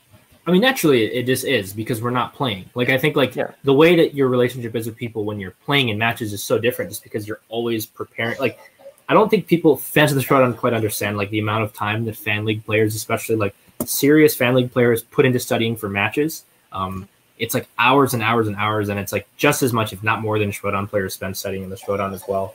Um, so it's just naturally going to be a different thing, I think. Um, there is like a sort of relationship shift, I think, that takes place a little bit, um, just because like you know we're we're in these two worlds at the same time, so it's not like we're totally in the in the the league realm in the same way that we ever were. Um, but I think it's just a natural progression. I don't think that it's unique to us. I think that anyone who has you know a strong relationship in one thing and then you know sort of hops over to another similar thing, it's just naturally going to be different. Um, but I definitely think that there is like a, an element of it being a slightly different experience. But a lot of these people have known us since you know way before we ever were even considered for the Schmoedown. So I don't, Yeah. they don't really. I don't think they necessarily treat us that differently as people. Um, it'd be really weird if we started getting high and mighty now of all times. yeah, yeah. So it's like you know they're like I remember when you you know lost this you know unaired practice match to like this player who's not very good. Like that's you know everyone has these memories with each other. So it's in for the most part it's kind of hard for us to really act like you know superior. Um, Yeah. which is kind of a, a gross word, but yeah, that's I, I don't I think it's shifted, but I, I think that's kind of a natural progression in a lot of ways. Yeah, I agree. The, the dynamic is different, but I think it is different. It's expected to be different uh, because just exactly what Paul said. We're not actively compete anymore. We're not actively on these factions anymore. We'll still talk to these people every day. We're still in big group chats. You know, we're still in constant communication with a lot of people from the fan leagues, but just not being as active as competitors. That is a different dynamic, and I think that that's just part of what we take on. Paul touched on it earlier as well. Like a lot of the fan leagues weren't built to be like that sort of uh, that sort of springboard to the Schmoedown. Like obviously, the like Paul said exactly what he said. There's precedent now for some players to have done that, but that's not how a lot of them started. Uh, so a lot of players that we're still really close with don't have that mindset. Um, so there, there's just a different dynamic, but that's what happens, and we expect it, and we are still we still move on with those people as very very close friends, even if the dynamic does change a little bit.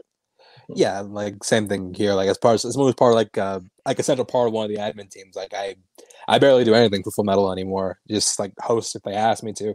But yeah, it's um like it, it's a thing where like I don't I still like what those guys do. It's just a thing where like I'm not as tuned in as I used to be, and just because I just don't. It's not a league that like direct eh, affects me directly as much as it used to. I'm focused on focused on tasks at hand. No offense to those guys, that's just what it is. But hey, if those guys ever need anything from me, or anyone needs anything from me, I'm there. I'm here. you don't win sh- titles in the Schmoedown by you know having your mind in a million different places. It takes uh, quite a bit of work and, and focus, and I think that that's you know it's it's it's gonna be it's gonna be tough sometimes. I think for the three of us, I I can only speak for myself, but I think that like you know trying to sort of maintain that those relationships while also trying to really be committed to the Schmoedown can be tough. Um, but it's you know it's it's just a part of life, and you have to kind of push through that. And if, if it's something that matters to you, you will maintain the relationships that are like particularly important to you. You know, like it's impossible to stay the same with everyone in the same way, but like the people that we really care about, that we're really close to, I think that um, we'll put in the work to stay close to those people um, in the ways that we need to. You know, that's just kind of how any relationship works. Like as people grow and change, like you have to put in time and effort, um, and that's what we have to do. You know, and and you know sometimes that works out, sometimes it doesn't. But um, again, it's just us being being able to lean into it and, and acknowledge that um, these people helped us get to where we are, um, and you know those relationships are meaningful to us. And sometimes you try to abandon someone and they follow you in, i.e., these two. And beat you. Oh, sorry. Um, this this time, bitch. yeah, that uh, I f- totally forgot. I had a point to make there, but it has. Yeah. That's all right. It's all Sorry, right. my bad, my bad, my bad. No, Yeah, no, no, no, no, it's not your fault. No, no. We'll, we'll, we'll move on to the fun segment of this, which is where I start What? to stir up shit. Um, Oh, but first boy. things first is um, I do want to remind everyone after this we're gonna have a bit of a Q and A segment with everyone. So please feel free to drop your questions in the, in the uh, comments below or in the live chat, whatever you want to call it, and we can ask them to hear. You can ask them anything you want, and uh, I mean I'll be screening it, so don't be too weird, and just you know, get their thoughts. No, that, wh- wh- wh- why not too weird? Let's get weird. Um, I didn't say I that, can't but you did. Chance, what's the name of your seventh grade crush? Let us know below. Oh, I could know. I could know that. The real question before we get into our diaries, um, who because who do you guys think is the greatest player who is currently not in the Schmoedown? In the Like, family. is it- Greatest or best? Because those are two very different conversations. Like who, uh, everyone who's in the fan leagues currently, who do you think is the flat Like out best trivia player? wise, the I mean, it depends. player. It's hard because I think may, arguably the best player in the fan leagues or just retired like a month ago. So it's, yeah, uh, that's true. Like, yeah. Um, Yeah. Jeremy I- Adams, who is who is a question writer for the Schmoedown, I think like in terms of at least singles and teams, is the most accomplished and probably the best. Um, he's pro- he probably knows more about movies than I do in, in, in some ways. I think um, than almost anyone that I've ever met, really. Um, but yeah, he's definitely one of one of the people that is really up there. Um, I mean, my my former partner Michael Campbell is like has now won um, belts with two different people. Has like I like one team loss ever, and is like seventeen and one in teams or something like that, and also like the, the Drew McWeeny of the Schmoedown. I'm sorry, the fan. And, like, took- the Jeff Sneider of the fan leagues. and yeah, a little you know, a little different than Jeff Sneider in a lot of ways, but um, in a lot of ways. No, he's so that that's definitely one I think Jake uh, Marangoni, who who currently Yeah, holds multiple belts, is like an incredibly strong player. Um, Thomas Scully is pretty new, but I think like He's could reasonably complete compete with almost any Inner Geekdom player I've ever seen. Um, Yes. he he played Robert pretty tough. Like it didn't totally work out for him in that regard, but I think like he's an incredible player as well. Um, I mean, there's a ton of. Yes. I think there's a ton of. I, I mean, there's probably people that I'm forgetting as well. Like, Um, just just based on the sheer number of amount of movies he's seen, maybe Brian Michaels. I he's yeah, Brian is yeah, also really a, great, a super. I mean, as you guys maybe have seen on this channel, he competed in that romcoms match and like just annihilated everybody. So like Yeah. Brian is an incredible player as well. Like there's just a lot of really strong players. Yeah. I'll, I'll throw in a couple that haven't been brought up yet. Uh, but Caleb Bowman, I think genuinely, I think he could hang. Like, I think he is a he. You think Robert looks young? Let me tell you, this man. Yeah, Yeah, this he would certainly get the kids menu at a restaurant. Caleb Bowman is like six one. He's no, a tall Bowman's boy. tall. Uh, it, is it six one? But would he He's order clucks and fries like tall. another Caleb? Anyway, Um, yeah, Bowman's tall. Uh, but uh, yeah, I, I think Bowman's a great player. I think he could. He's he's really great. He, he hasn't necessarily like he, he's held titles, but uh, he hasn't had like the long standing kind of legacy track record that like a Jeremy or a Jake or a Michael has. Uh, but that's also because he's a little bit newer in the fan leagues. Yeah. Uh, Scully is definitely one of the geek players I'd throw out there. Um, Tim and Tuhig both in geek. Yeah. I think they're they're both great geek players. Um, pretty well rounded in that aspect. Um, other than that, I think Paul Paul hit a lot of them, and obviously there's ones that I'm forgetting too. Like the fan leagues are full of incredible, incredible players, um, but ones that are coming to mind immediately, the ones I Um, said, Paul knocked. I out don't want to like steal your thunder, but um, another great underrated player who unfortunately is not competing currently is Maggie Burkala. Uh, Tim's Mm, Sister wife, Maggie. sister. Robert's Robert's goat. sister. My Yes. good old sister, yeah, He's like she- seven and one in or six and one in She's- fandom. She's hilarious. great she's great and she is like such a she's I, I never in a million years three years ago when i started completing the family because i'm like oh man my sister that i've lived with for 20 years is going to get into this. Uh, and i never thought that but like her and tim kind of got in it in a similar time together and when she has the time to really really commit to it and study she's great.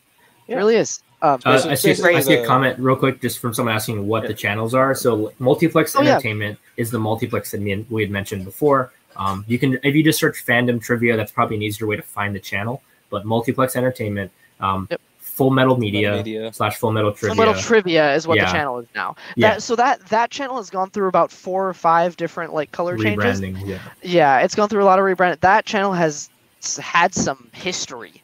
Oh Uh, yes. A lot of turnover Tri- and a lot of Yeah, Full Metal Trivia is what that channel is now. Yeah. So that's the one that Chance again helped found. There was an entire episode of this very show about that. Um, and then besides that, I guess there's uh, There's movie, Movie Feature trivia Press- face Face off. Off. yeah, there's movie You trivia should find face off. through the movie trivia on Patreon, two dollars. Patreon, there's a Discord. Yeah, there's a Discord, and then there's also um, Tony Heald recently started the feature presentations trivia league, um, which is like a much more relaxed and laid back sort of everyone Yeah. Um, plays. No titles, koo- no- There's all kind of kooky categories. I know there was a there was a moment I think on SCN Live or something where people were talking about the crazy categories you see in the fan leagues, and that's really like where you see the real crazy stuff, like the Yeah. kooky, like super niche categories. Um, Yeah, yeah, Yeah. those are sort of the those four are- Those are the four. the four main Yeah. ones I would I say. mean, peop, peop, I would say people in the fan leagues definitely have like more, more kind of slack to like pick crazy categories if they want. Yeah. Um, they have they have fewer requirements because like in the Schmoedown you're given here are the slices on the wheel that we have physically made to put on the physical wheel. In the fan leagues, you can type anything into a little box and put it on a wheel. Uh, so I think people have a little bit more Yeah. slack in the fan leagues as far as what they pick. But if you're talking like yeah, truly Yeah. kind of outside the box categories, that's where you're gonna. Yeah, like in, in the regular movie leagues, is I think the rule is as long as there are six movies in a in a category, then it's Yeah. And they've been wide released, then it's it's eligible to be asked about. So it's like any sort of director or actor, um, even like a franchise thing. People use like to use Kevin Smith's View Askewniverse a lot, which is like a slightly more specific version of Kevin Smith. Um, again, like a bunch of different filmmakers and actors. People use niche crazy Like, stuff. there- Jeremy there- used there Ed Burns where- before. There, there like, are some leagues where you can like put just do like one movie. I saw a match where our buddy Jake used one movie as a strength and just got like five. When did that happen? That is in a now def- that is in a now Is that, is defunct that, is it not league. defunct league? It's Um, yes, happening. Oh, yeah. Like Yeah. you use one But, movie as um, a strength. But yeah, there's some sort of things that are like that. I mean, I've seen like Charlie Kaufman or Uwe Boll. Like there, there's some like well, well, you, you can use crazy categories, but there there are limits. Like I mean, are there? Like, I do think we There have the six movies. Okay, I think I think a the lovely term we have yes. in the community are called dick punch categories, which are made specifically to hurt you. And I think the greatest one I've found so far is from Mr. Cameron Holtzman, Pure Flix movies. Oh, you that's guys- brutal. you guys know those uh, those random religious movies you see Oh, playing I- at your theater I- for two I- weeks? it's like God's not. It's the studio that created God's Not Dead. and Yes. like I literally just reviewed God's Not Dead too on my podcast. not too long Yeah, ago. Chance, a big fan of Pure Flix. Apparently, it's Big, it's huge. rough. That's a rough. Ca- and uh, I don't know. Back when, back when Full Metal title matches had weakness categories, so it's like you pick a category for your opponent to to answer. That was brutal. I would argue that like some of the things that we use there, like Uwe Boll, which you mentioned, I think is way more rough than Pure Flix. To be Didn't, honest, didn't you didn't you use like Olivia Olivier Assayas? No, uh, yes, that was uh, Somebody that was also a thing yeah. that we used. Um, but yeah, I mean, those are like you know we can't do that anymore. But those are sort of you know it can Yeah. get niche, but generally like that's not really what regular leagues usually lean into, and usually they try And to keep it like somewhat general. Yeah. So though it's not like you're gonna get eight categories on your wheel that are that crazy shit. Like that's not gonna happen. You're gonna get you know each person can pick one or two categories and if that person picks those crazy categories you'll get those. But other than that the rest are going to be pretty general. You're going to get your fantasy sci-fis your christopher nolans your quentin tarantino like you're going to get your more general stuff still. Um and part of that is also like uh, playing in those matches for so long with those unique formats with those unique strengths it really does help train like the strategy part of your mind too not just the trivia mind but it, it helps you think much more in depth about what things are am i going to be good at? What things are my opponent going to be bad at? Where do those intersect? It, it gets that that part of the game working on a different level as well. Mm-hmm. All right. I do, I do want to give a quick shout out because I've sort of got cut off in the middle there with uh, other people. I think Kurt Kowalkowski is again someone who's also Yeah. somewhat Oh, newer. Kirk's good. Kirk's really yeah, amazing player in every division. And I'd say You know, to taste the movies aside, yeah, Kirk's a Yeah. Yeah, yeah, yeah, good I- I, player, I don't like the. Trivia taste, but player, He can play. And then something something we don't see a lot in the Schmoedown, I think, at least last season, this season is changing thanks to these two, is some great people people who can accomplish both singles and geek slash fandom very well. Caleb Coho, Cameron Holtzman, again, Jake Marangoni, who despite having a losing record is still one of the really great fandom players we have currently. he's underrated he's really Yeah. underrated in yeah, but, I mean, I think Bowman is probably the best example right now. Um, that that you know, uh, Robert alluded to him earlier, but he's won a title in both. Yeah. Yeah. Uh, he might be the only person in modern fan league history to do that. What do you I mean, what do you define as modern? So like post there will be trivia, like either Full Metal singles teams geek and fandom singles teams, Warzone singles teams. I Mhm. mean, I, I'm do I not count or is this? No, This you, is- you, I'm Yeah. talking currently active Yeah, yeah. fan. Yeah, Of it's- course it's you- Bowman. Paul. He's won multiple team. he- You so do he- not he count. won- No, Bo- Bo, Bowman won the movie Warzone team title and also the the, um, the fandom team title. Uh, Yeah. Currently holds the fandom team title. So that's yeah, that's an example of someone who can cross over into both of those things. I did not forget about you, Paul. You, you, you left it behind. You, you all your records wiped. Yeah, apparently. Well, and also I want to bring up uh, this is back to the controversial stuff from the um. Unless Chance you wanted to throw in some new names there before we get to No, the uh, no, I'm- I'm good. takes? Okay. um, the first one that we were, I'm just going to start a very barn burner. Uh, Schmoedown question difficulty, because I know that's been a hot topic of discussion. Paul mentioned before. The idea of like breeding different kind of competitors. Like, how do you guys feel like Not- this? I don't think they're significantly easier. It's not like the family questions are like just so much harder. It's just like they're not they're not afraid to pull from some obscure movies, which Schmoedown Question Riders will genuinely lean away from, but they're not that much harder. It's just like more ra- it's just like more random in what you'll get asked about. I think in some aspects, so I think round one, um, that the Schmoedown questions are tend to be easier than, especially this season, because I think they've even This season too. talked about openly making like a concerted effort to sort of transition that. Um, but I just think I like a Schmoedown five point question can be just as hard as like a, a high level round two question or, or a four pointer in the case of Warzone, which is the way the format works. Um, so I think that generally it sort of depends just because like when you have these different like more niche categories, the questions just tend to be different types of questions. So it's like Yeah. it's also like what you define as harder for you versus harder for someone else, um, and also the conditions in which you're answering is just different. Um, like as as um, me and Chance can can attest to, like answering questions on the like on the stage and like under the lights is just a different sort of thing. So I guess like in some regards, the questions themselves maybe sometimes harder, maybe sometimes easier. Um, I just think conditions are also different, so it's really hard to sort of differentiate. So I guess like in terms of like if you want to really break down minutia directly stuff, I think that fan leagues are harder. Um, especially like in some cases, like they get really difficult. But I think again, it's like the way that you answer them makes things different. It's it's like very conditional thing, so it's hard to really evaluate what's hard for one person and what's not for another person. So Yeah, the, uh, there's also like a, a narrative among like the Toronto community as far as fans who don't watch the fan leagues, and also some players where like fan leagues are impossible. They're impossible questions. Nobody can answer them. It's there's no fun to watch these matches that nobody gets any questions right and blah blah blah because the questions are too damn hard. And I I don't quite buy into that narrative. Um, because people do do well in the fan leagues and people answer questions correctly. Um, so I, I think that are there definitely certain questions that are asked, like Paul said, in a different way? Or they ask for different information, or if they ask for you to think a different way, or do they ask for you to study a different way? Yes.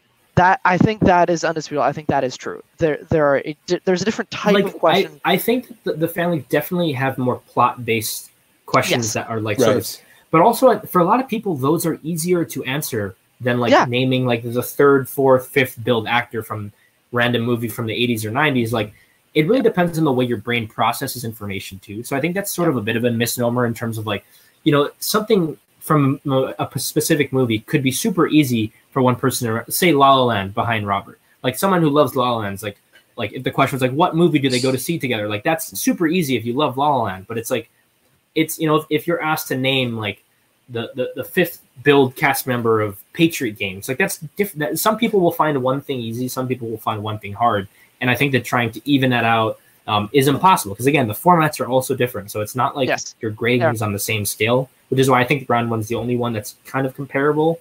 Um, but I just think that they're they just come from different places, and I think that trying to draw one to one question writers- is not the question same writers come from different places too. Like That it's not too, like the yeah. fan league Mhm. question writers.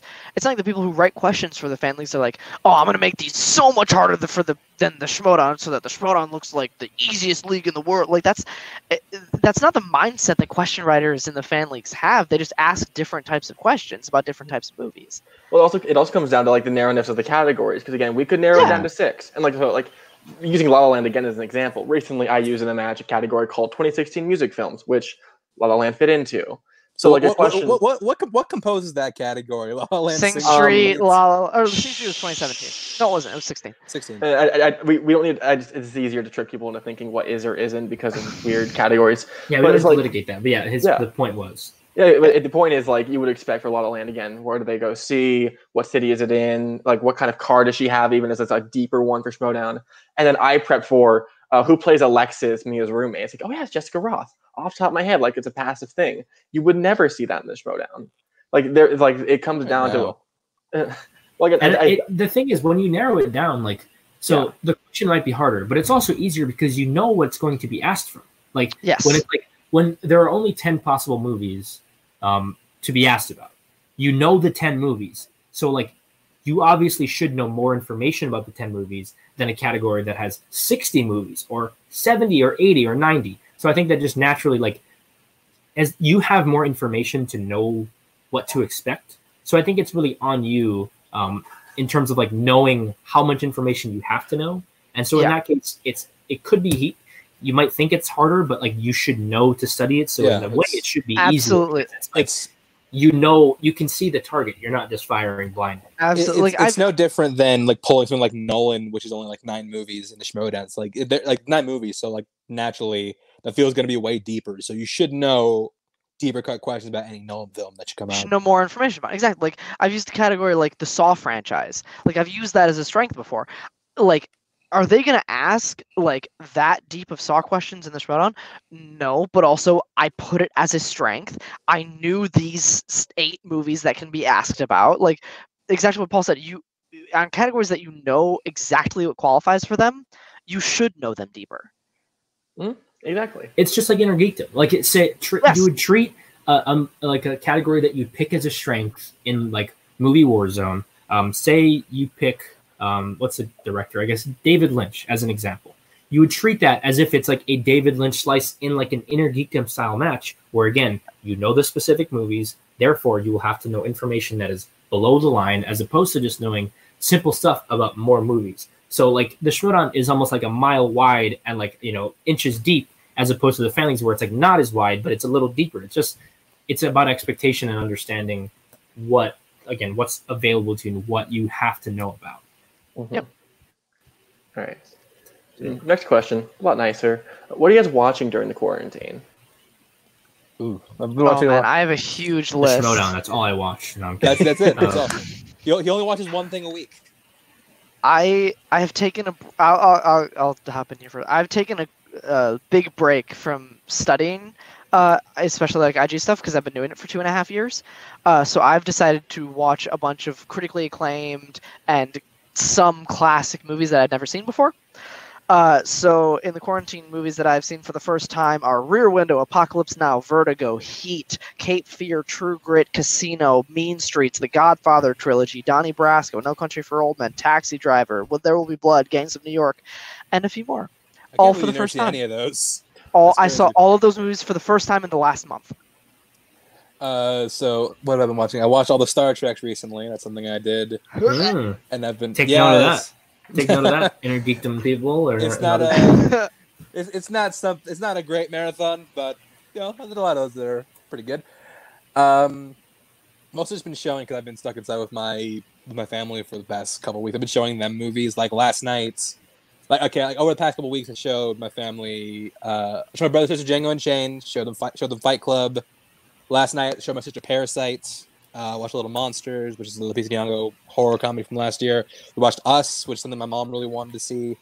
Just really just anything and really just anything and everything and just going through my netflix watch list just seeing like oh what do i what what what, what have i not seen in a while what uh, what have i like a really really like deep want to see at this exact moment just because and i haven't stopped really studying because i'm i'm a weirdo and i have a big i have a big-ish match coming up so i should probably not get too comfortable Uh, then for me, it's been a lot of TV. Um, just because when you know when the Schmoedown's in season, I never watch TV basically, just because I feel like you know every thought just season of TV that's like five movies I could have been watching or time I could have spent studying. So it's like hard to really commit myself to that. Um, so I'm showing my dad Game of Thrones for the first time, which is really interesting. He's never seen it and he has no information about it. So seeing him react to certain moments is pretty interesting. Um, but yeah, I've been watching. I watched The Witcher finally. Um, there's a bunch of other shows that I have sort of on um, on the docket, and that's kind of one of the big things. And also, there's some podcasts that I listen to, and I like to keep up with those. So now I actually have the chance to watch all the movies for like Blank Check or The Big Picture or just a bunch of different podcasts that I listen to. So it's like being able to keep up with those is nice because usually I'm not able to watch the movies alongside them. Um, so I mean, as you can, you know, my Letterboxd is public. I tell you know I post there what I watch and and um, when I watch them. Um, but yeah, it's been a lot of mix of different things. Um, yeah, TV has been a big thing where it's like I usually don't get to watch this, and that's something that Rachel Cushing talked about when she retired. Is like she can watch TV now, um, and that's nice. Is like when you have breaks from matches, you can sort of you know watch things that otherwise would be hard. And also, I've talked about this a lot. I'm a big proponent of the Criterion Channel. Um, I've been watching a lot of stuff on there just because in the season it's hard to motivate yourself to be like, you know, I could watch, you know, um, this movie that's in five different Schmoedown categories and it's probably super relevant. Um, or I could watch this French movie from the 1940s that will never ever be asked about. So it's like stuff more for pleasure, I think, especially to keep sane in this kind of crazy, uh, crazy time that we're having right now. Are you telling me that, that Jacques Demy and Brothers Share board won't come up in the Schmoedown? Uh, it could. I mean, you never know. Okay, One day. good. I'm, I'm waiting One for the day. Al- I'm waiting for the Alejandro Jodorowsky category to come up. This Ah, month. yes. Wrong doing, wrong doing. All right. So, Yeah. fun question: If I if I threw you all in a dark room and ample time to prepare yourselves, who would win in Star Wars trivia? Robert. I think I think Robert. Yeah. Yeah. Just because for one thing, us? he's he studies geek regularly. Um, I think in actually Chance is probably the biggest Star Wars think- fan of the I three of agree. us. That's what I was just gonna say. I think Chance is a bigger Star Wars fan than I am. I think he discovered Star Wars earlier in his life than I did. Um, but as when, far when- as when did you discover it? That's a good question. I Well, his didn't parents hid it from him for his first uh, his first 14 years of life, and then he suddenly I opened it didn't up. watch Star Wars for the this? first time until like 2008. Okay, so then first- yes. so I was you- I was about be 10 years correct. old when I saw Star Wars for the first time, You'd be um, which is later assessment. than a lot of people. Considering I was old, I was old enough to see the prequels in theaters, but I just didn't watch them. Um, but I would I yeah I think I study them more consistently than these guys. No, that, that, and, and I, I would admit that yes, that is. It depends also how much time we have to study because it's like if it Yeah. actually matters, I think that like it would be pretty close, quite frankly. Like Yeah, I agree. if you give any of us a specific topic, I think Uh, that yeah, we would and- at least and be and able give to us- get give us the time. close. Give Yeah. us the Yeah. time, and yeah, we'll put in the we'll put in the work. But as of right now, Don't worry, I personally will not be entering the Star Wars division anytime soon, uh, or anytime period. Miss- so miss me with miss me with that, bro. it's fine. This is an interesting question from Jake. Uh, what is your favorite fan league belt? It could be for any reason in particular, but just like, what do y'all like? I mean, it's hard to not pick the first one you ever won. I think. Yeah. Um, Although, that's Which is one I'm also- which is the one that I held for the longest. Um, so it's probably the um, at the time worldwide movie trivia, um, now Full Metal Trivia Teams belt. Um, partially because it's you know one, with one of my best friends in the world. Um, we held it for the longest. It was like the most accomplished sort of belt. It took the most matches to get there.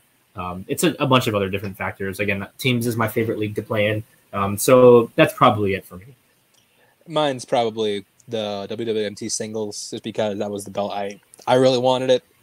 I wanted to go to that tournament, and I yeah, that's what I ended up doing, and it was it was it was great to be able to go through that tournament and just win. Um, mine. I think I'm There will actually gonna say season two for sure. no. Absolutely. Uh, I actually think I'm gonna say the fandom teams belt is my favorite championship. the one you uh, lost the first time. Yeah, it, it's not like most important to me. It's what I, I what the belt that I respect the most, and like I obviously respect like Warzone and Full Metal and blah blah blah. blah. Like I, I respect all of the belts because any team that won it, No or any respect. singles person that won it, No deserves to win it.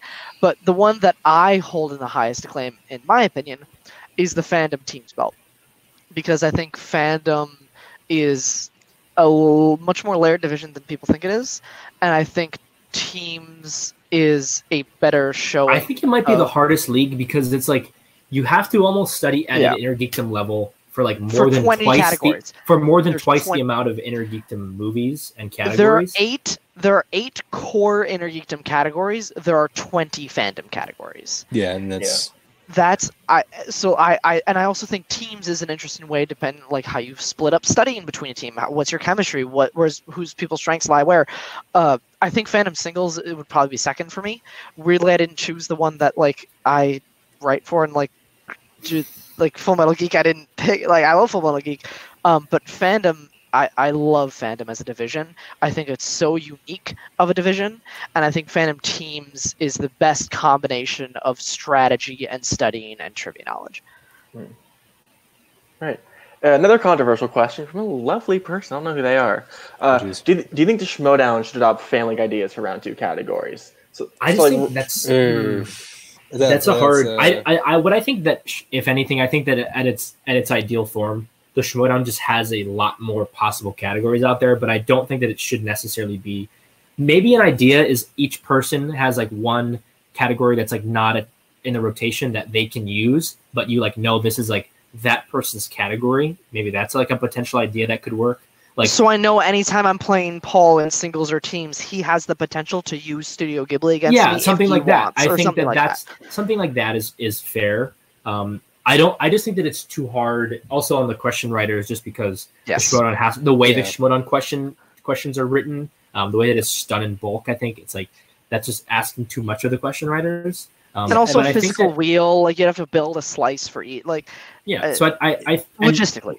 What you could even do if, with my days you could just have the persons like the person on the slice or something like the competitor or i Like don't know the but Paul like Oyama slice or like yeah, yeah uh, where it's like sure. this is yeah where it's like but you have to know what the movie is i don't know that's yeah, just, I don't hate that I'm idea. just throwing, it, throwing yeah, out uh, ideas, but it's well, just like yeah, I, don't, I think it's too hard to ask them to have to be like, you know, what you can pick anything, um, yeah. anything you I- want. 'Cause and That's I- just hard, also hard on other competitors. And, and I think I I talked I talked to someone about this during the Takeover match, which is like, oh, this should be a category. And like, it's just, the thing is like, j- like just because someone's like super famous doesn't mean they should automatically be a category. like, it has to be like a. I think it has to be like a certain standard to make someone a category, like some like some kind of like super big cultural relevance that But it's also like have there or has to be some sort of balance. There has to be some sort And of some balance, balance, think, so that so that when people when they're putting on categories that are not chosen strengths, that the wheel doesn't feel like it lean. It's like super in this person's favor. Um, and that could randomly happen, but it's like if there are twice as many actors as there are actresses, that just seems unfair. I think in a lot of ways. No, yeah, and, and I do like that, they leans it in in the direction of. of I, I do like that they expanded more to more act to more actresses and like more. And yeah, and I think that's something people might not even be aware of, and you'll see eventually as the, the season progresses and if you know when it, when it comes back. Um, Yeah. But yeah, there are a bunch of new categories that will be very interesting. I think. I also think like uh, the family question writers will be the first to admit this. People for Full Metal and Warzone that like when somebody gives like a really obscure six movie series, like it can be really hard to write that. And Especially if the question writer hasn't seen the movies. That's like, yeah, like how are you going to write question? Like you exactly take it Lo- logistically from a Wikipedia or watch writing- clips. Like it's it just Yes. becomes Yeah. difficult. from a question writing standpoint, I agree with 100 percent what what Paul's Yeah. saying. Is like I I like a lot of what the fan leagues do. Uh, I think it would be very difficult to adopt that exact strategy into the Schmoedown. And it's also hard when they've done it a certain way for so long to like totally Yes. gear shift that. And Yep. like people are so prepared specifically for the way that it's formatted now. That's kind of like an impossible task almost. Yeah. Well, I know, I know, like, um, I just, just on that, there are some people, like, again, I mentioned Cameron Holtzman earlier with Pure Flix or Andrew James Barr, who was like, oh, yeah, let's do the Thin Man series, who no Oh, one Jesus. has ever heard of. no, exactly. And Oh. I, I think I think there are ways to make it accomplished where if you just, like, went back to just the writing the categories on the wheel, it, it, it is a little hard to just totally upend the system. I just don't think it- competitors would be down for that. Yeah, No. Yeah. Exactly. Like, can you can you imagine like certain categories that you could possibly come up with, like the way that some people would react? That's just like Yeah. like Sean that's a Connery no-fly Bond zone. movies. That's a Super no-fly narrow. to George Lazenby Bond movies, even, wor- even worse. Hey, if you get Point Break as a category, you can get it. You can get fucking movies, movie. movies in Oh, which man. Jamie Foxx played Django Freeman. Bring back Pauly Shore and Charlie Sheen. That's all I have to say about that. Wait, Bring hang back on, let's, Sydney a, B. Where'd she go? let's get let's get a Tom Green category, everybody. Everyone, we would love that. Uh, that, I, I, I mean, I have to watch Freddy Got I know some again. people that would love that, but um, that no. I don't know if that's us. All right, this is an interesting question. I'm not sure like how to get into it. Do you wish the Schmoedown had more ways to strategically impact the game? Like, I don't know how to get into that. I don't know what Like, I I don't know don't- what that I- would even look like. I, it would, Yeah. That would require changing the entire format, and I just think that Mhm. that would be kind of annoying just because I've spent so much time preparing for the way the format is now. Um, Yeah. Yeah. So I mean, I guess there are. I think in title matches there are a lot, and I think that there actually are a lot um, in even now that people even just don't like utilize. Standard three I- match, there are ways you can Something so simple is just like the amount of people that don't ever challenge their opponent's answers in round one is kind of crazy to me. When you go back through matches, me and Robert have talked about this one Wait, on one. many The times. type of many the type of things that people have written and like gotten away with as answers is like absolute like insanity. It's um, ridiculous. so it's if you- I- ridiculous. like I just think that just being more mindful of what your opponent's doing, what they're saying, like they're even Which I mean, also is a big tons thing of with verbal, managers this season too. Yeah. Like there's managers this season that can help keep an eye on that too. and uh, yeah, it's it's interesting to see how like the manager has to be the one that challenges. It can't be like one of their faction mates. So you have to like, how does that happen? You know, if one person Mm-hmm. Well, like, re- well, I think that has an to be, that has to be like a three way, like a three way like streak, because like they have to tell your faction has to tell your manager, and your manager has to stop the match. Yeah, it's like a whole- They go tell that. It's a whole thing. So it's it's it's a bit tough. I I mean I think there are a lot of ways. Um, so many players just don't do it at all, um, which is kind of crazy. Um, I it, it sort of depends. I think it is tough though. One thing that is is a little difficult is I think that it's so much easier for heels to use sort of character stuff strategically, whereas faces are not really allowed to do that. Like you Mhm. can't it's you can't really like talk trash to your opponent or get into their head, you know, if you're supposed to be a face. So that's like one of the sort of only hurdles, I guess, is like I also think it's if you can you can certain people are allowed to talk more just because of who their character is. So it's it's complicated. I think it's really interesting to think about and rewatch and like kind of ponder how trash talk is used in the Mm. Schmoedown. Like, no, I'm not talking about promos. I'm talking about on the desk. Like, Yeah. to get inside somebody's head is like a revered thing. That's kind of like, oh man, he's in his head. He's screwing with the other player. Wow, he's such a great. Like, I I think that that narrative is something that I don't really buy into as much. I think it's interesting to think about because when you have like like Paul was saying, like you have a heel player who like is intentionally like shit talking the person between questions, or you know, not necessarily to an extreme as talking when the question is asked, but like throwing jabs, that is seen as a character work, and and like it, it it's praised, even as not even if it's praised, especially if it actually actively messes with the person that it's being said to. It is praised in that scenario, but it is kind of looked down on as unsportsmanlike if somebody who's not supposed to be a face does something like that. But I it's think all about really perception too, because I think there's a lot of times where we think that someone's in the other person's head, but it doesn't like them answering the question is not related to whether or not they're in their head. So like an example that I use is in Dan Murrell versus Andrew Guy, obviously the famous match. Everyone there's this wide thing where it's like Guy used his character in such an amazing way to get in Dan's head. But if you look at the match question by question, I just don't see a single instance in which had he not been in his head that Dan would have gotten the question right or I agree. guy would have gotten the question wrong. So like it and I understand the image of that match and it clearly like it did affect him as Dan talked about on um, when he was on the podcast with with um, with the two action guys. But it's like I don't really know that there have been that many times where a match has really been swung because someone is or isn't in the other person's head. Like, Yeah. I think it's more it, more often than not the actual cases are unspoken about and people don't want to say it because it's like embarrassing to admit that they missed this question because they weren't focused because the other person was talking trash. But like most cases where someone is in the other person's head, I don't know if that really matters that much because either you Yeah. know the question or you don't, and like 99% of the time that's not going to be affected by someone bothering you. Like even if someone is like in your head, if you know the answer, you still know the answer most of the time. So it's like is it yeah exactly is it distracting you from getting to the answer you know in certain scenarios i think it probably has but in far fewer than it hasn't like i, I think it has before and i just think it i'm trying not to repeat myself but i just think it's interesting how it is revere is getting in somebody's head and intentionally making them screw up an answer is uh, praised sometimes and looked down on other times i just think that's a very interesting and that's that's not on the show that's not on the people who run it. That's not the people at the desk doing the actions. That's all in the perception of the fans and the narrative that the fans weave. And I think that is really interesting to examine sometimes. And I think Zach uh, extrapolated on that. Spending points to remove slices or choosing point values in round three. I don't like the removing slices thing. I don't think that Yeah, no. works any How was capacity. yeah? How would that work? Yeah. like, is this like spin again or?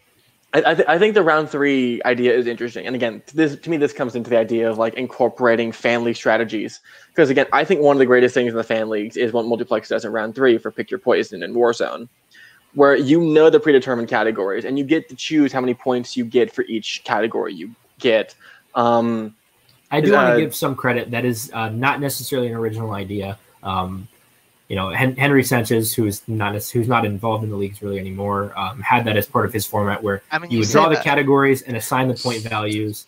Um, and that is i think that could be an interesting wrinkle in the Schmoedown, but i think it's just it's it's hard it's again it's hard to like implement these things especially in the middle of the season so you'd really have to talk about players and ask like what people think about this and a lot of times like i think the rules are shaped by the way the competitors will react to them and it's like even if this might be a good idea for the fans that doesn't mean that the people playing are going to want to do this um like Yeah. you don't that's why you don't in the nba you don't have fans voting on rule changes you have owners and it's like it's Mhm. more complicated than just like this is a good idea let's just make this a rule right now It's- kind of It's more nuanced than it seems. Yeah. Yeah. All right.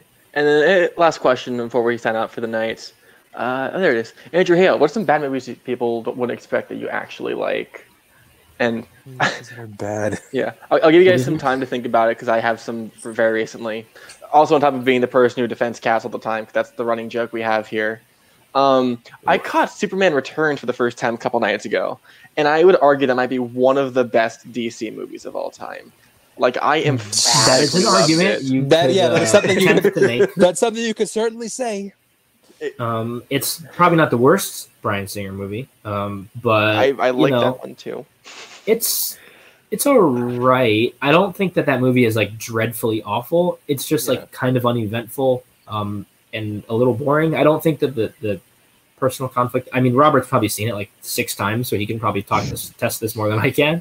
Um, but I just don't. It's not. I don't think the conflict interesting enough to sort of like. I actually don't hate that there's not that much action, Yeah. but the thing is, there's not enough interesting drama to supplant that. So it's like it's just kind of like Not to mention Kate like a- Not she's not like a- very good. She's it's not like a good. two two and a half out of five star movie for me. I think like it's it's fine. It's not like dreadful, but I don't I don't like it that much. It's certainly not the worst Superman movie. There's still Superman three, four, and Supergirl. That's Mm. that fall on that sword.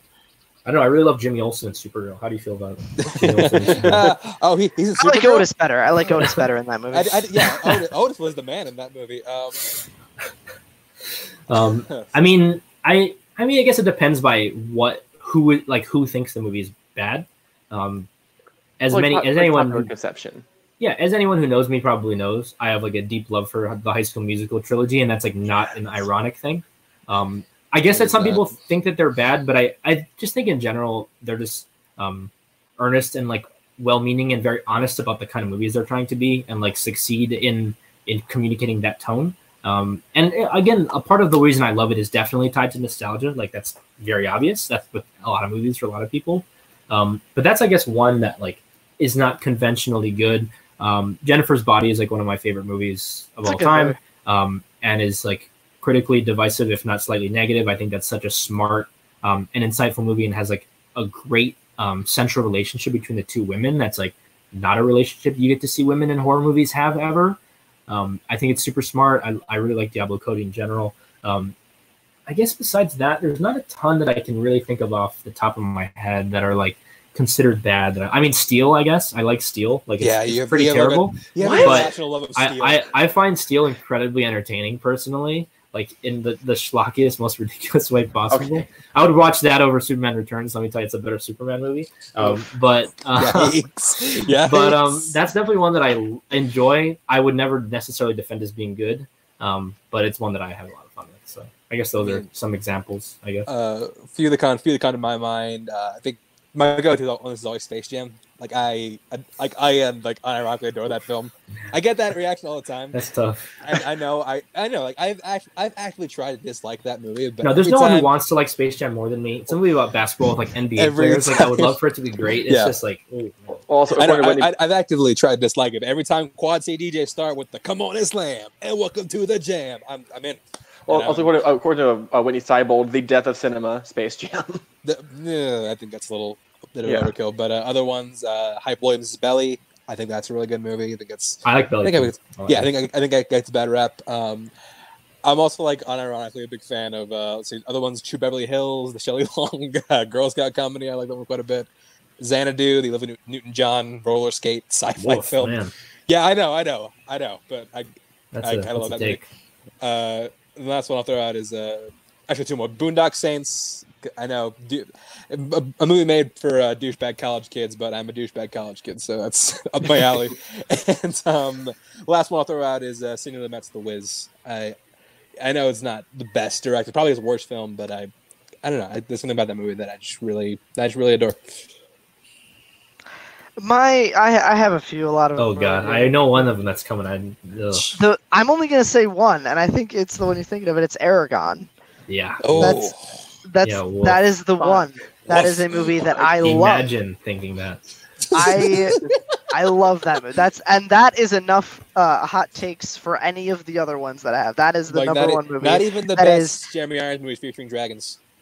I I love Eragon so much, and that's just because that that's a huge nostalgia thing. That's just something I watched a lot at a very like I've rewatched that movie more than I've rewatched some Inner Geekdom movies, and that's just because of how many times I watched it at a certain point in my life. Uh, so yeah, I will love say Eragon. uh, one last uh, funny one now, uh, considering what happened in a recent match. Um, but Beautiful Creatures is a movie that I enjoy very much, and now uh, And uh, now you it's know a little tainted. place. It's a little and now you will never watch it again. Um, but that is also a movie that I like quite a bit. That is not necessarily uh, particularly popular. If we're gonna bring a movie we lost on, I'll talk about Johnny Suede and I'll, I'll say anything. Uh, do you like that though? watch. Like is it a no, I you don't. like? It's, no, it's- so that's a little different. It's fucking bad. Like, it's- All right. Just a little, a little happy note to end on. Thank you, Andrew Hale, for uh, obviously complimenting me as well as you know, everyone else here. Um, yeah, these these are some of the greatest people to ever play the fan leagues, and certainly the showdown. Once Robert actually gets a match to drop gets a match. next Friday. Mm, I mean, you know, we'll see. Drip, drip. We'll That's see. all I have to say about that. What's what's what's what's the catchphrase of the dungeon? Just like very like, screaming. Let me out. Let me out. and with that, we are going to sign off of this episode. Uh, thank you guys so much for joining me. Uh, Robert, do you have anything you want to plug? Where people can find you? Shows you want to hype? Uh, you can find me personally on Twitter and Letterboxd at RBRTPRK98. So first and last name of Plus here. You can find my group The Forks on Spotify. Our new album Shoot for Teams is now out. Uh, that's about it. I'm more of a fan of your work on onomatopoeia. Ah, okay, that's right. Wait, wait, what? Hello. I made a very old joke about Caleb Coho. That's what I just did. Oh, oh, that's the name of his band. Yes. Oh, I just knew we had an album. I didn't know the name of it. Okay, find it on Yeah, He's Spotify. got two albums, I think. Oh, Christ, I don't know. Go find go find onomatopoeia on YouTube. Everyone watching this, it's it's the best. And I want that to be my entrance song in the Schmoedown. Not licensed. Uh, Chance, where can people find you? Uh, come on Twitter, Scream Chance Wars underscore ninety one, and uh, check out my podcast, Stories by Chance. We just uh, published our episode on God's Not Dead two. That was uh, that was an experience, and uh, yes, uh, check it out now because next week we're reviewing something, uh, reviewing a monumental film from last year, but probably not the one you think. So just be ready for it. And uh, Paul. Yeah, so you know, my Letterboxd is kind of my main thing that I plug on movie-related things. Um, just search my name, Paul Oyama. You'll find me quite easily. Um, and I guess since it's quarantine, I might as well start tweeting at some point. So I guess you can just find my name, Paul underscore Oyama on Twitter. don't don't start now. Don't start Um, it's fun. I have no persona to uphold, so I can say whatever the hell I want on Twitter. Um, but yeah, I guess those are the main things. Um, but just around, you know, you'll find. Oh, oh, you can find me in the new releases exhibition match coming to you soon-ish. And uh, you can find me on Twitter at Temeku Film Nerd. It's at T E M E K U Film Nerd.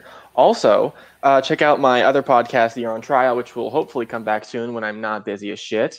Uh, check out everything else we're offering here on the Call to Action Network. Uh, we have a very big episode of uh, Chill to Action coming up. I forget who it is. I remember, I remember being very excited about that. Uh, check Call to Action Live every Sunday. And I think that's it. Oh, actually, I should probably be doing this. I ignore the incep- inception that's going to happen here. Oh, shit. Oh, are we still here? Am I good? I think so. Okay, yes. Sorry about that. My thing just glitched. Um, ignore the inception that's about to happen. Uh, you can find here are the upcoming matches in other leagues. Thank you. Multiplex. They have uh two. They have three Warzone matches coming up. Continuing this round two Warzone tournament, Wild Stallions will, will be playing Weird Density, and Light It Up will be playing Jurassic Sharks, as well as a rookie debut for Cameron Redshaw and RJ. Uh, and uh, fandom, you'll find the, uh, debut of Some Like a Hoth, which is uh, the First Order's Tyler Butler and a mystery teammate who we don't know yet, versus Jurassic Sharks once again, and Albert versus RJ to get a spot for this uh, fandom singles title, which is now up for grabs since Robert has left. Uh, actually, no, it's actually being defended by Dominic Grizzy. That one. Uh, also, over in FPTL, we have Ooh, I'm gonna hide that. Oh, we have Jacoby Bancroft playing An- J- Jacoby Bancroft and Anthony Tisdale playing in a teams match against Amara Moses and Douglas Castle, as well as big one uh, uh, this Saturday. And on Sunday, Mark Menchaca and Dan Skip Allen are teaming up to fight Adam Collins and Joe Fairley. Joe being, I believe, the MVP of the uh, free for all, but I don't remember exactly. But did he live these movies? He has no shot. Does he have a giant? Does he have a giant stack of DVDs that he'll reference?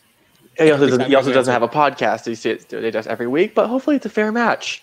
Uh, thank you guys so much for showing up here. Uh, join me again next week when we cover those matches. Ma- matches, possibly might do another surprise thing. We'll see. But until then, uh, hope you guys have a wonderful night. Be safe. Stay inside. Wash your hands. I hope you win. Hope you uh, don't get TKO'd. I hope you have fun. And uh, let's hope you all get to the Schmoedown or just have fun. Uh, that is Drive me. safely. That is me signing off for call to action. Send in the dancing lobsters.